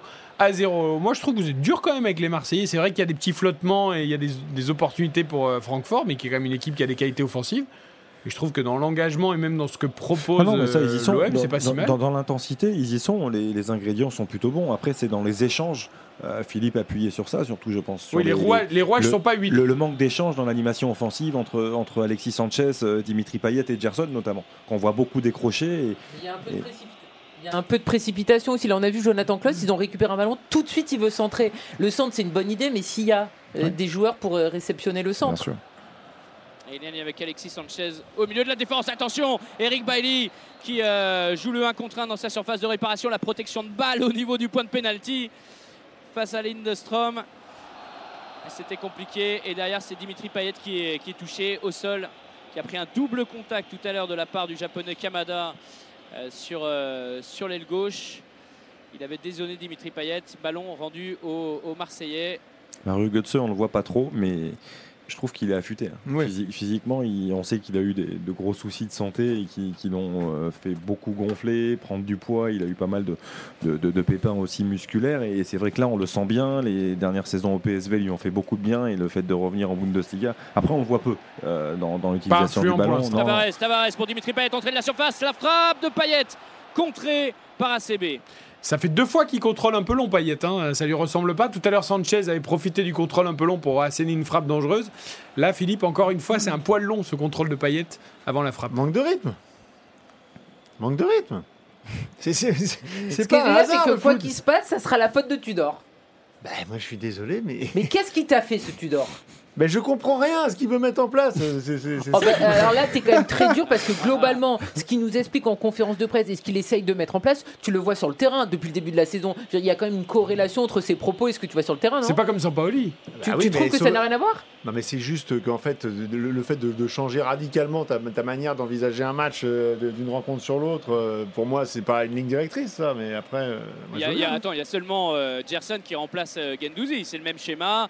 La défense est remaniée, mais il est obligé de faire avec. C'est marrant que tu dises Gerson qui remplace Guendouzi. J'aurais plutôt dit Payet qui remplace Guendouzi, parce que Gerson était quand même là souvent depuis le début de la saison. Mais c'est le prisme marseillais de Payet, ça. Non, ouais, souvent, mais pas toujours, hein, finalement. Je sais que t'as raison. Payet, c'est 2 titularisations à Nice et à Clermont depuis le début de la saison. Gerson, ouais, était là la semaine dernière. Mais voilà, ouais, ça tourne. Le ballon dans les pieds des Marseillais. Jonathan Clauss, sous la pression du bloc allemand, hein, vraiment, qui font le pressing. Eux aussi, ça aussi, c'est une marque de Tudor. Ah, il est touché. Gerson, il s'effondre. Est-ce qu'il y aura un coup de sifflet ? Oui. Le ballon qui sera rendu aux Marseillais. Faute signalée sur l'ancien de Flamengo. Ballon dans les pieds d'Éric Bailly.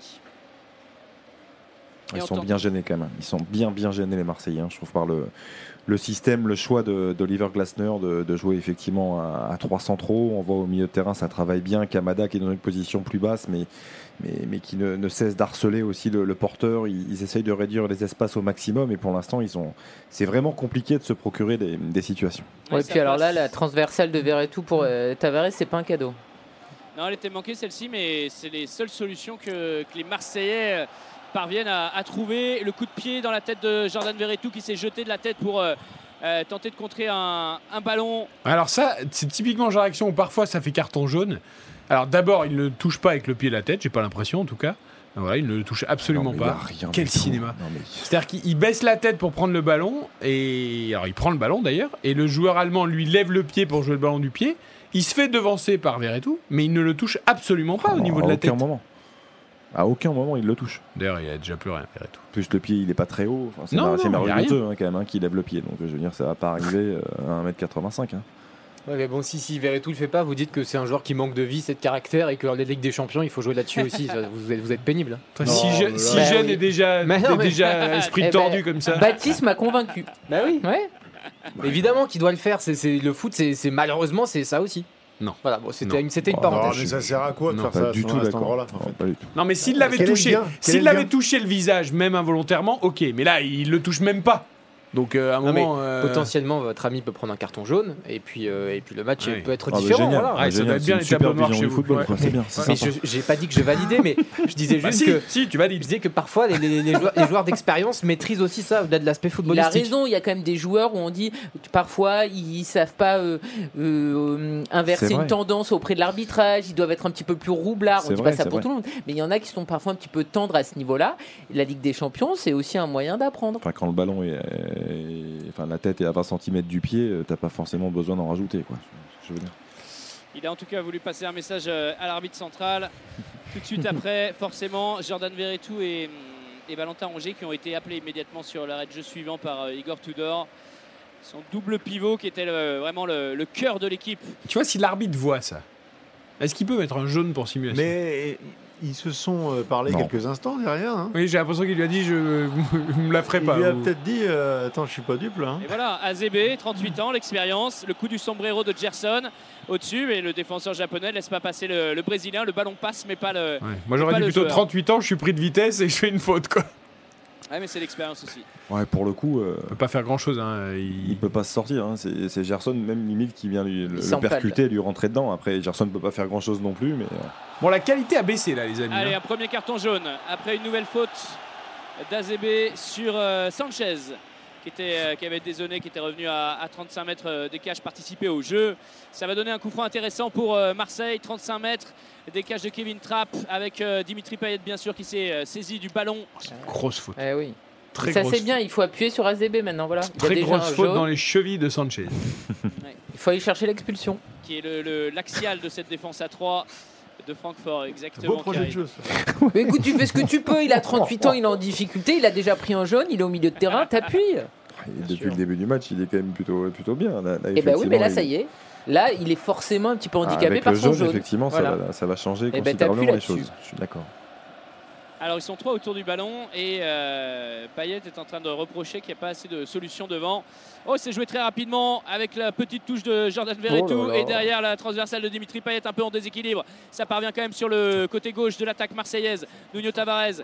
Nuno Tavares qui va reculer vers Valentin Rongier, resté seul en défense. Ballon à nouveau dans les pieds de Payet. Le centre, la tête. Oh, vigilant Kevin Trapp, parce qu'il était à deux doigts, Alexis Sanchez, de toucher ce ballon une dernière fois à l'entrée des 6 mètres pour aller le mettre au fond des filets. 0-0, toujours 38e minute et Francfort qui contre-attaque.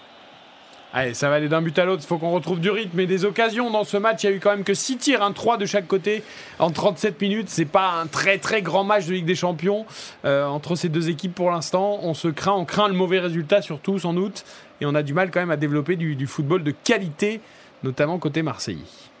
Les deux entraîneurs pas encore convaincus par le rendement de leur équipe, qui sont obligés de rester debout, de continuer de donner des indications de la main à leurs défenseurs, à leur milieu de terrain, et ballon dans les pieds des Allemands avec Azebe qui tourne sur lui-même pour éviter le pressing de Sanchez. On va repartir côté droit de l'attaque d'Outre-Rhin. C'est parti. À l'entrée de la surface de réparation, il prend sa chance, Knoff, il était parti du piston, de sa position de piston droit jusqu'à l'entrée de la surface de réparation en mode axial. Et derrière, c'est Colomani qui tente le petit pont, il va être trop long, le contrôle. Il fait mal quand même. Il a du feu dans les jambes. Il a un démarrage et c'est exceptionnel. Mais une finition qui laisse à désirer. Mais il a encore travaillé, j'ai l'impression qu'il est beaucoup plus explosif qu'avant. Alors, c'est une déjà nouvelle un fois pour Kolasinac qui est en grande difficulté. C'est son dernier contrôle, il s'emmène trop loin, mais sinon tout ce qu'il fait avant, c'est fou.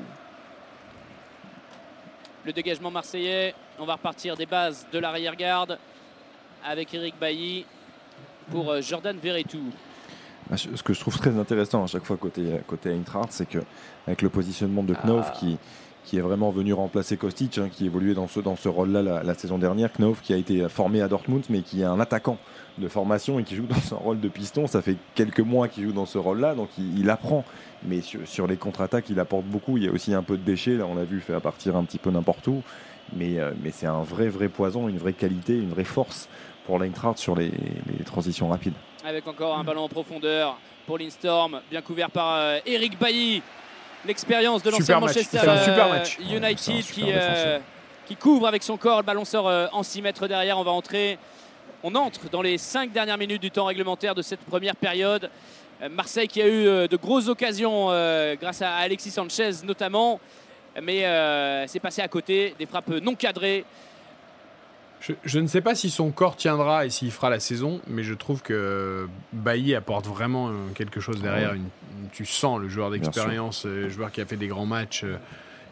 Vraiment, là, ce soir, il se comporte en patron. Je le trouve vraiment intéressant. C'est un excellent défenseur. Et puis là, en plus, il est dans le rôle le plus axial de ces trois joueurs qui forment la charnière. Et très sincèrement, si son physique le laisse tranquille, vraiment toute la saison, il va apporter énormément à l'Olympique de Marseille. Marseille dans ces derniers instants qui est un petit peu mangé au milieu de terrain, qui court derrière le ballon. Il faut arrêter parce que il ne garde pas du tout le ballon. C'est-à-dire que là, Paolo Lopez, il tente le très long dégagement. Bon, il ne touche pas finalement un Marseillais. Et sinon, ils perdent le ballon trop vite, je trouve, les Marseillais en cette fin de mi-temps. 0-0, 5 minutes à jouer en première période. Attention, contre de Francfort. Avec Colomani qui passe à la ligne médiane. Ils sont encore un petit peu loin des cages, mais ils sont 5 encore à se projeter. Les joueurs de l'Eintracht Francfort, Knoff, encore une fois, qui lève la tête, qui cherche des partenaires, qui va plutôt repasser par sa défense. On voit un petit peu moins Dimitri Payet dans ces derniers instants de la première période. Est-ce qu'il a le jus nécessaire? Assez le numéro mitigé 10 quand même sa première mi-temps à Payet. Bon, comme d'autres d'ailleurs. Gerson non plus n'a pas fait une grande première mi-temps.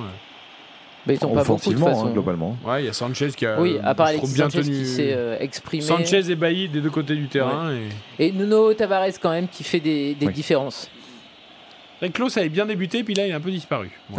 Ça passe toujours à gauche, donc malheureusement pour lui, il n'est pas du bon côté.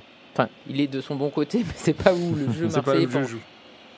Parfois des mauvais choix, Nuno Tavares. Parfois, il en fait un petit peu trop, alors qu'il a fait la différence à la course sur le premier. Ouais, mais on lui pardonne parce qu'il en fait tellement. Ouais. Mais c'est vrai qu'il faut qu'il épure son jeu. Enfin, s'il était plus juste, il y aurait encore plus d'occasions dangereuses pour les Marseillais. Ah, ils sont quatre, les joueurs de Francfort. Entrée de la surface. Attention, Lindström, la frappe, le but. Ouverture du score. Les joueurs de l'Eintracht Francfort et c'est le Danois Jesper Lindström qui vient crucifier Paul Lopez dans ses cages avec un 1-2 dans cette surface de réparation marseillaise. Terrible, juste avant la mi-temps, 43e. Les Allemands mènent au score ici au Stade Vélodrome. Alors on le sait qu'ils combinent bien les Allemands. Alors il était peut-être en position de hors-jeu, mais en fait la passe de Colomboigny est remise en jeu par un Marseillais. Donc quoi qu'il arrive, du coup Lindström ne peut pas être hors-jeu, même si peut-être visuellement il le sera au moment de la remise. C'est Bailly là pour le coup, je disais il faisait un super match, mais là il fait une grosse erreur sur la passe en profondeur. Là. Non, il était même pas hors-jeu parce que Balerdi couvrait de toute façon. Mais c'est Bailly qui se trouve là. Hein. Non, sur la remise. Ah oui, c'est Bailly qui se trouve complètement. Son contrôle de la poitrine n'est pas bon du tout. Et voilà, là après, c'est malheureusement Rongier involontairement qui remet ce ballon à Lindström. Mais j'ai envie de dire, sur ce qu'on voit quand même depuis le début du match, quand on parlait de la grosse entame réussie par l'Eintracht, c'est pas illogique de voir l'Eintracht mener 1-0. On parlait de Lindström qui est l'un des poisons vraiment qui pouvait poser beaucoup de problèmes à cette défense de l'Olympique de Marseille. Il est dans tous les bons coups de l'Eintracht. Et voilà, maintenant il va falloir vite revenir, vite se relancer. C'est Valentin Rongier qui remet le ballon en jeu pour l'attaquant. Il fait mal celui quand même juste avant la mi-temps en plus. Non mais on parlait du départ de l'action où Bailly essaie de contrôler poitrine, de contrôler un peu trop long et ça permet du coup le danger il part de là parce que il n'y a personne au deuxième ballon non plus parce que Rongier on va retenir la fin mais ça à la limite il vient il essaie d'empêcher la passe, il lance en profondeur l'attaquant allemand. Non mais il essaie d'empêcher la passe. C'est malheureux parce qu'il fait l'effort. À mon avis, c'est avant que lui et Vertu sont beaucoup trop loin en fait de leurs défenseurs et sur le deuxième ballon les Allemands ont tout le temps en fait de développer l'action. Tout à fait. Ouais, mais parce qu'en fait Philippe aussi, comme Bailly se trouve, c'est l'attaquant qui était au pressing de Bailly qui se retrouve avec le ballon proche. Sans doute que Verretou et Rongier sont un peu plus loin. C'est un duel en 1 contre 1. C'est-à-dire c'est pas se trouer, c'est que t'es dans un duel. Dans un duel, tu peux le perdre. Et donc c'est aussi à tes milieux d'anticiper ça et de revenir coller à l'action. Après Fifi, t'as raison. Je comprends ce que tu veux dire. Maintenant Bailly, il a le droit aussi de faire autre chose. C'est-à-dire que s'il n'est pas sûr d'assurer son contrôle de la poitrine, il la joue en une touche et il la met devant. Tu vois ce que je veux dire. C'est que là, c'est une erreur technique pour l'accumulation. Attention, parce que là, ça serait terrible de prendre un deuxième but en contre juste avant la mi-temps. Déjà que l'ouverture du score de Francfort fait mal, il faut tenir maintenant au moins. Allez, c'est Knof qui va récupérer à 25 mètres. Knof face à Balerdi, le 1-2, la frappe derrière de Knof et c'est contré par le défenseur marseillais. De l'autre côté du terrain, Dimitri Payet réclamait une main sur son centre qui ne lui a pas été accordée. Heureusement que les Allemands sont gourmands. Chaque fois qu'ils arrivent face au but, au lieu de la donner au partenaire à côté, ils tentent la frappe. Jakic était monté là, s'il est servi. Il y a un vrai décalage à faire parce que là, il y va tout seul, fois, hein. Knof, mais il doit faire le petit décalage de Dexter sur le côté. Il y a deux solutions. Marseille mené, on rentre dans le temps additionnel, il y aura 1 minute Hugo Hamelin dans cette première mi-temps, Marseille mené 1-0. Marseille qui tente de réagir avec Nuno Tavares et Jordan Verretou pour Dimitri Payet, la petite extérieure, la petite pichenette de Dimitri Payet qui va tenter d'être retrouvé dans la surface de réparation, c'est manqué, en tout cas c'est bien lu par la défense allemande, ça aussi vraiment ils ont une anticipation, un sens de l'anticipation sur le jeu marseillais. Rarement pris à défaut, des prises à deux sur Sanchez ou sur Payet au milieu du terrain. Et ils ne laissent rien passer. Les champions d'Europe, la tête derrière, ce sera une touche marseillaise et probablement la toute dernière occasion pour les Olympiens dans la moitié de terrain allemande. Dimitri Payet qui va s'extirper au milieu de deux joueurs. Nuno Tavares, position de centre, le centre ras du sol, contré immédiatement par Kamada qui est redescendu en défense. Lindström, le dégagement en touche et c'est sifflé. Mi-temps au Vélodrome, pas de sifflet, de léger sifflet, pas de bronca mais pas d'applaudissements non plus après une première mi-temps difficile et surtout ce but à la 43e forcément qui touche, qui glace les Marseillais. Lindström qui a ouvert le score, Marseille qui rentre au vestiaire. C'est le scénario catastrophe un petit peu pour les joueurs du Gortudor. Ah oui, on voit Gerson tête basse et qui oscille de la tête, qui fait non-non de la tête. On voit un Payet peut-être un peu essoufflé par le rythme de la Ligue des Champions. Ah oui, forcément, la Ligue des Champions, c'est un sacré rythme. On l'a dit, c'est pas forcément illogique, Karine, Xavier, Philippe. Mais c'est dur quand même, hein. 2 minutes avant la mi-temps, ça fait mal. Hein. Ouais, c'est mauvais. On voit là Alexis Sanchez qui rentre un petit peu désabusé. Marseille n'a pas fait assez, clairement. Les Marseillais ont eu quelques situations dangereuses, mais c'est trop peu. Ils ont eu beaucoup de mal à tenir le ballon, notamment au milieu de terrain. Et quand les Allemands ont récupéré le ballon, très vite, ils se projetaient et tu sentais qu'ils pouvaient faire mal. Marseille avait été très bon pour avoir le ballon et bien l'utiliser face à Tottenham. Là, c'est pas du tout le cas. Alors, si vous nous rejoignez sur l'appli RTL, sur le site rtl.fr pour cette première digitale de la Ligue des Champions, la phase de poule entre Marseille et Francfort, sachez que dans RTL Foot, on note les matchs à la mi-temps et à la fin de la rencontre, note sur 10. Évidemment, on va regarder et analyser les statistiques de cette première période. Francfort qui mène 1-0, le but de Lindström à la 43e. La possession, elle est marseillaise avec 62%. On a 3 tirs, un seul cadré sur cette première période. 6 tirs de cadré pour Francfort qui a plus brillé dans cet exercice. Mais c'est Marseille qui domine dans les duels, qui est plus agressif. 10 tacles contre 6 côté allemand. 9 interceptions à 0 et 8 centres à 4 pour l'OM qui domine mais qui ne gagne pas. Ça a climatisé le Vélodrome, hein, Hugo Hamelin. Exactement. J'ai l'impression qu'il n'y a plus un bruit. Il fait 25 degrés, donc il en faut un peu plus. Mais oui. Non, ça... mais clairement, ça a vraiment abasourdi tout le monde, quoi. Ouais, ça a douché les Marseillais parce que c'est pas illogique que Francfort ouvre le score, mais la première mi-temps a quand même été équilibrée. Marseille a eu des grosses occasions également, même si Kevin Trapp n'a pas été forcément mis à contribution. Et forcément, avec 2 défaites, ce serait terrible. Et voilà, il y a ce poids qui pèse aussi sur Marseille. Les 15 défaites en 16 matchs de Ligue des Champions. Si on s'achemine encore vers un parcours galère, pour pas dire humiliant, dans la compétition reine de la Coupe d'Europe, forcément, ce sera très dur pour les Marseillais. Ah ben pour l'instant, heureusement qu'il y a cette victoire contre l'Olympiakos, parce que sinon, c'est vrai que le 15 sur 16 fait très mal à l'Olympique de Marseille en Ligue des Champions. David Lortolari, notre voix allemande de la Bundesliga, nous rejoint. Il nous avait annoncé tout à l'heure dans l'avant-match que Francfort venait évidemment pour gagner, pour se racheter de sa défaite à domicile face à Lisbonne. Pour l'instant, scénario idéal, mon cher David. Oui, j'avais pas beaucoup de certitude, Eric, mais on a retrouvé quelques fondamentaux de Francfort, une forme de robustesse, un peu de talent aussi de temps en temps. Ça peut être Kamada, ça peut être Götze, ça peut être Lindström qui marque le but à l'arrivée, mais je regardais un peu rapidement les confrères en Allemagne, là personne n'est dupe, hein. Le but est venu un peu de nulle part, et vu d'Allemagne, on a bien conscience que Francfort a encore beaucoup de travail avant d'avoir... des vrais espoirs dans cette compétition. Une petite erreur de contrôle de Bailly, un milieu de terrain qui ne suit pas, un petit contre favorable sur cette passe en profondeur touchée par Rongier qui remet Lindström parfaitement dans le sens de la marche, qui marque donc ce premier but. Notons cette première mi-temps. RTL Foot, la note. Ta note sur 10, Hugo Hamelin, au Stade Vélodrome ce soir pour RTL, sur RTL.fr et sur l'appli RTL. 5 sur 10. Parce que je trouve le jeu de Marseille un petit peu décousu, je trouve des joueurs en deçà comme Rongier, comme Payet, et pas des moindres, hein, du coup. Gerson aussi n'a pas apporté grand chose, donc on n'a pas un 11 à 100% du côté de l'OM, même s'il y a eu des occasions. Ok, Xavier ? Je suis un peu partagé, mais j'ai envie de mettre un petit 6 en fait. J'avais envie de partir sur la moyenne, mais je mets un petit 6. Parce que j'ai bien aimé l'entame de match de l'Eintracht. Je ne parle pas que de l'OM, hein, je parle beaucoup de Francfort match, ce soir, parce que c'est une équipe que j'aime beaucoup. Et je trouve que ce que fait Francfort, malgré une dynamique assez négative, est vraiment très bon. Ils auraient même pu aggraver peut-être le score ou marquer d'autres buts, parce qu'ils ont eu des situations qu'ils ont un peu mal gérées. J'ai beaucoup aimé la première mi-temps de Colomboigny, de Lindström. Ils m'ont procuré des émotions. Donc rien que par rapport à ça, je mets 6. Pas forcément par rapport à la bonne performance de l'OM, parce que je trouve que ça manque de consistance, et notamment offensivement, il n'y a eu que trop peu de combinaisons entre les trois, Gerson, Payet et Alexis Sanchez.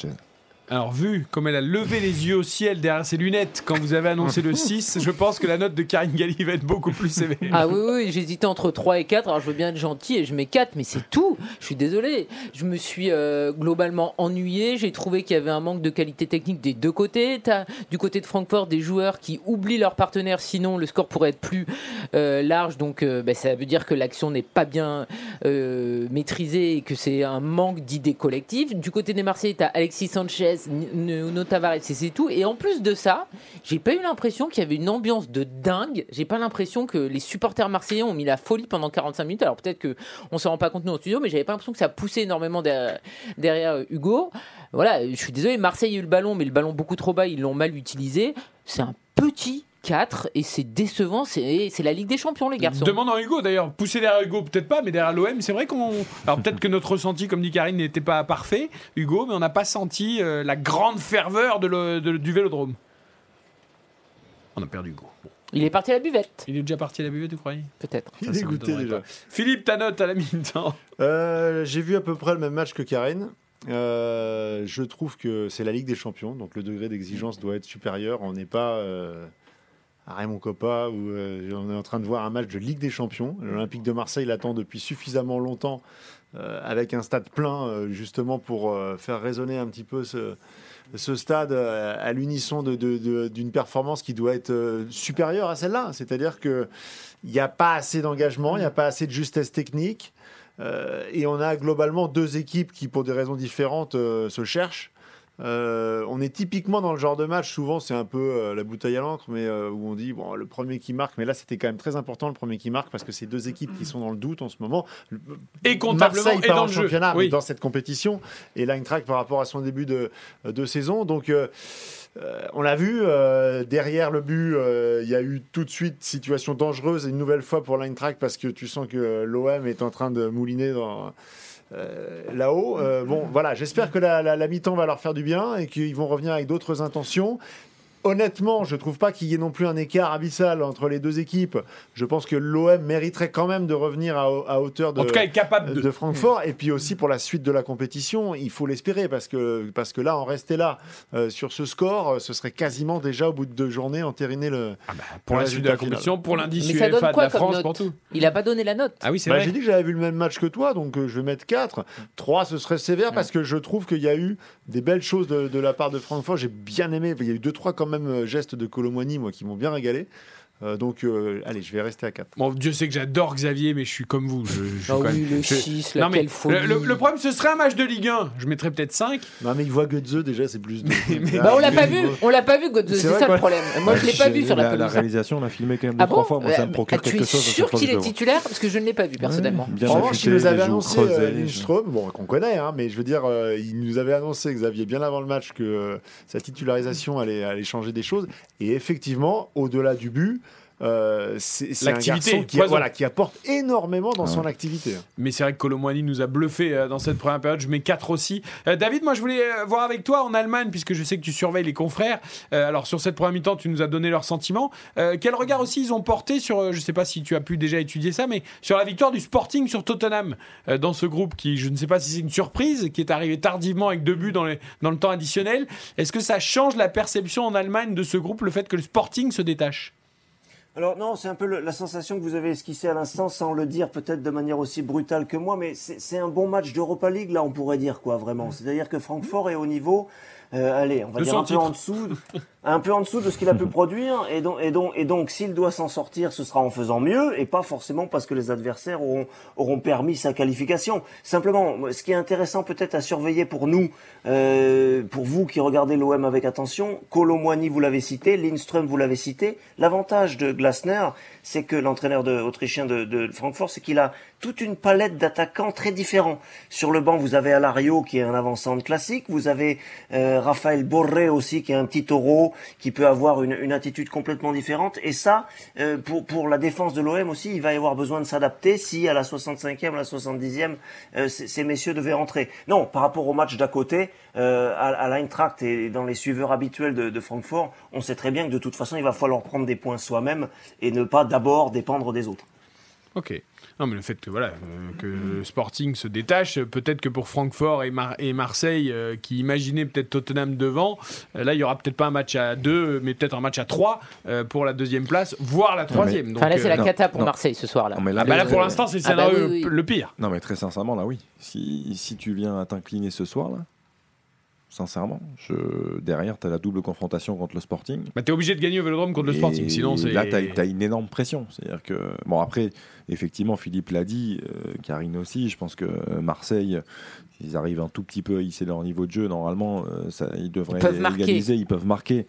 Et ils peuvent le faire rapidement si le Vélodrome se met de nouveau à pousser très fort. Donc, il va falloir compter aussi sur ça dans cette deuxième période. On insiste avec Payet, Gerson, Sanchez. On fait rentrer Guendouzi pour du jus et du jeu peut-être. Moi, je dis qu'il fait des changements. On change vite, on change pas vite. Moi, je dis qu'il fait des changements dès la mi-temps. Si Tudor, eh bien, le Tudor qu'on a vu depuis le début de la saison, n'en déplaise à Philippe, je pense que dès la mi-temps, il va changer les choses. Il ne va pas attendre la 60e minute où il ne se passe rien. Moi, je pense qu'il va changer dès la mi-temps. Je ne pensais pas dire ça un jour, mais un Amin Harit, qui je trouve dynamite beaucoup et est très intéressant. Il a bien dynamité, sa rentrée... contre Tottenham, il est bien dynamité. Ah, mais en Ligue 1, il a été bon, dernier match. Mais c'est la Ligue des Champions, là, les enfants. Oui, non, mais je sais bien, mais bon, je regarde. J'ai la Ligue des Champions, mais sur le banc, il y a Harit, Under, Luis Suarez, il n'y a pas de Moi, je dis que Guendouzi entre dès la mi-temps, là. Bah oui, évidemment.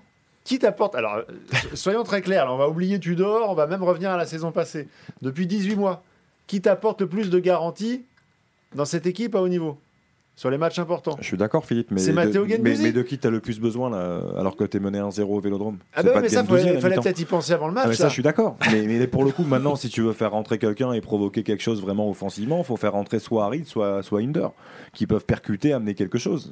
Après, Guendouzi, pour l'équilibre de l'équipe, je suis complètement d'accord avec toi. Parce qu'attention, il ne faudra pas en prendre un deuxième non plus. C'est-à-dire que mais même Guendouzi, il sait quand même se projeter, il réveille tout le monde. Je veux dire, moi, je trouve que c'est un choix. Tu peux essayer Guendouzi au départ et après. À Harit et Under, si tu ne marques pas tout de suite. Enfin, oui, si tu puis, pas. Moi, j'ai pas une passion à Harit, Under, je suis désolé. Non, mais moi non plus. Mais une mini passion. Ah non, pas pour Harit. Pas pour mini, mais alors toute mini alors. Toute mini. Mais franchement, je trouve que Guendouzi, il a les qualités pour réveiller tout le monde. Il peut aussi se projeter. Il est évidemment capable de donner des passes décisives. Il en a donné l'an dernier. Il est même capable de marquer. Moi, je trouve que par rapport loin, à ce qu'on a vu, c'est le plus logique, entre guillemets. En tout cas, je comprendrais l'idée de Tudor. Xavier a l'air sceptique. Non, je ne suis pas plus sceptique que ça. C'est-à-dire que je comprends l'avis de Karine. Je le salue louablement. Mais merci, monsieur. Mais après, pour moi, l'erreur, elle est de ne pas l'avoir mis au départ. En fait, Guendouzi, je pense qu'il est capital dans le cœur du jeu de l'Olympique de Marseille. Qu'il soit plus haut ou plus bas, c'est quelqu'un qui amène beaucoup d'envie, son énergie, il déborde d'énergie tout le temps et je pense que ça transpire sur les autres, donc c'est quelque chose de très important. Maintenant, à la mi-temps d'un match... Avec des si, vous allez me dire qu'on peut refaire le monde, mais je vais même plus loin. On peut mettre Paris en bouteille, admettons, on dit dans le sud. Admettons que Guendouzi rentre. Oui. Mais tu sors qui ? Payet ou Gerson ? Bon, l'un des deux, là, ils peuvent sortir. Si tu sors Payet, c'est encore un sacré message que t'envoies aussi pour Tudor, la suite. Il n'aura pas de souci à le faire. Gerson n'a pas été meilleur que Payet. Bien sûr. Franchement, Payet moi, je sors Gerson. Je sors Gerson parce que Payet, quand même, tu sais qu'avec Sanchez, ils peuvent combiner ensemble, ils peuvent se trouver, ils se cherchent. Gerson, on ne l'a pas du tout vu, si ce n'est pour une faute, je crois, mais c'est tout. 1-0 pour Francfort pour l'Eintracht face à Marseille à la mi-temps. Le but de Lindström à la 43e avant le retour des deux équipes et la seconde période en intégralité sur RTL.fr. Sur l'appli RTL, vous nous suivez ce soir jusqu'à 23h15 avec le replay tout à l'heure après 23h, les meilleurs moments de la soirée en musique et ensuite le grand débrief de ce match de Ligue des Champions, les autres matchs de la soirée. On va redonner tous les scores avant la reprise de la seconde période. Il n'y a pas beaucoup de buts ce soir. Absolument, oui. Dans le groupe A, notamment Liverpool qui joue face à l'Ajax Amsterdam, 1-1 entre les deux équipes, 0-0 toujours dans le groupe B entre le Bayer Leverkusen et l'Atlético Madrid avec Antoine Griezmann qui est sur le banc comme d'habitude. Club Brugge qui mène face à Porto. C'est parce que l'accord n'est pas encore complètement scellé. Exactement. Le Club Brugge qui mène 1-0 face à Porto. Voilà pour le groupe B. Dans le groupe C, 0-0 entre le Bayern Munich et le FC Barcelone. C'est la grosse affiche effectivement de cette deuxième journée de Ligue des Champions. À noter qu'Ousmane Dembélé est titulaire, tout comme Jules Koundé au niveau des Français du côté du Bayern. Upamecano et Lucas Hernandez sont titulaires aussi côté français. Benjamin Pavard l'était, mais il est sorti sur blessure, le défenseur français. Et puis enfin, dernier résultat, c'est le Sporting Portugal qui s'impose 2-0 face à Tottenham et puis on donne aussi la victoire de l'Inter 2-0 face Victoria Pilsen. Voilà, c'est très complet, le but par but avec Baptiste Durieux tout au long de la soirée pour cette spéciale numérique Ligue des Champions, la phase de groupe Marseille-Francfort ce soir jusqu'à 23h15 sur RTL.fr et sur l'appli RTL et demain évidemment Maccabi, Haïfa, Paris, Saint-Germain, ce sera à partir de 20h. RTL Foot, c'est jusqu'à 23h. Présenté par Eric Silvestro. Et nous jouerons même la prolongation avec le grand replay, le grand débrief sur RTL.fr et sur l'appli RTL. Ce sera entre 23h et 23h15 avec David Lortolari, notre voix allemande qu'on retrouvera tout à l'heure à la fin de la seconde période. Et toute l'équipe, Karine Galli, Xavier Domergue, Philippe Sanfourche, Baptiste Durieux. Hugo Hamelin, lui, va nous commenter cette seconde période. On attend de la folie dans les tribunes, on attend du talent sur le terrain, on attend des buts, des filets qui tremblent pour l'Olympique de Marseille. Pour l'instant, ce n'est pas le cas. Hugo, 1-0 pour Francfort, les deux équipes reviennent sur la pelouse. Et Richarlison, Payet toujours là. Et une question, y a-t-il des changements ? Je n'aperçois pas de changement à l'instant. Eric Bailly qui va rejoindre ses partenaires. Les regards sont sombres, les mâchoires sont serrées du côté des supporters de l'Olympique de Marseille. Forcément, c'est le scénario catastrophe avec cette ouverture du score de Lindstrom à la 43e, juste avant la mi-temps. Marseille doit renverser la table en seconde période. Comme me disait un supporter marseillais avant le match, ce soir, il n'y a pas d'arrangement. C'est la victoire ou c'est rien. Effectivement, vu les... En fait, les arrangements, en plus, à Marseille, ça a causé suffisamment de soucis par le passé. On évite les arrangements.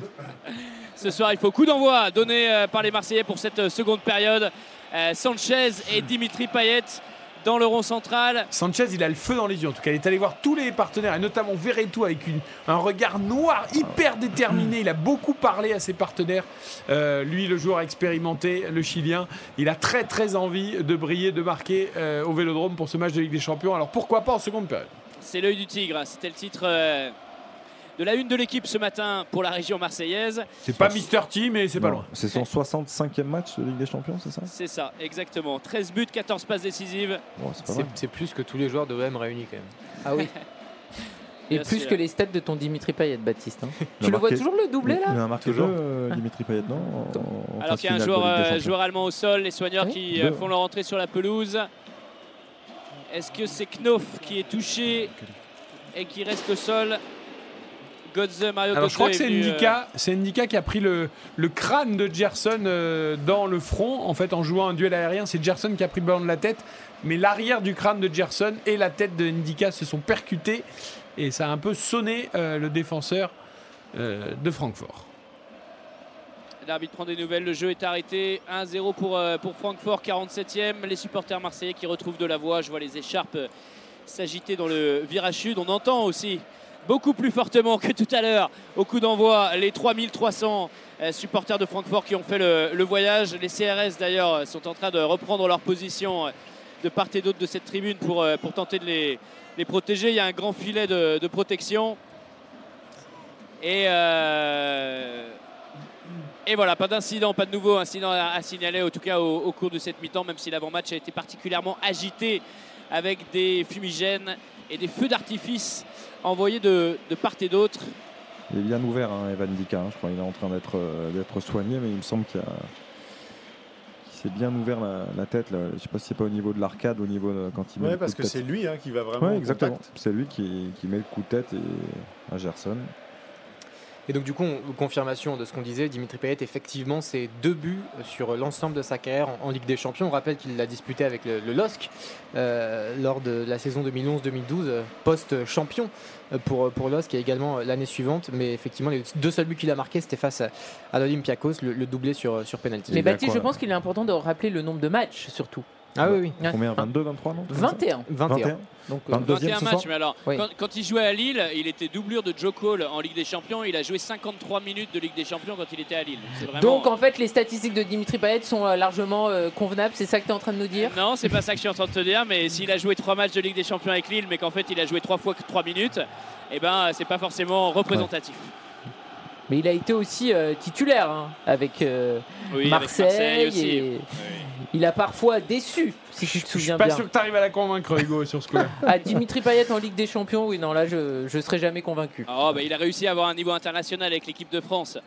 C'était il y a quelques années. Et on parle de l'OM, là. Et on parle d'accord de ses prestations avec l'Olympique de Marseille. Et notamment, j'insiste, sur le retour de Marseille en Ligue des Champions sous AVB et les prestations de Dimitri Payet cette saison-là.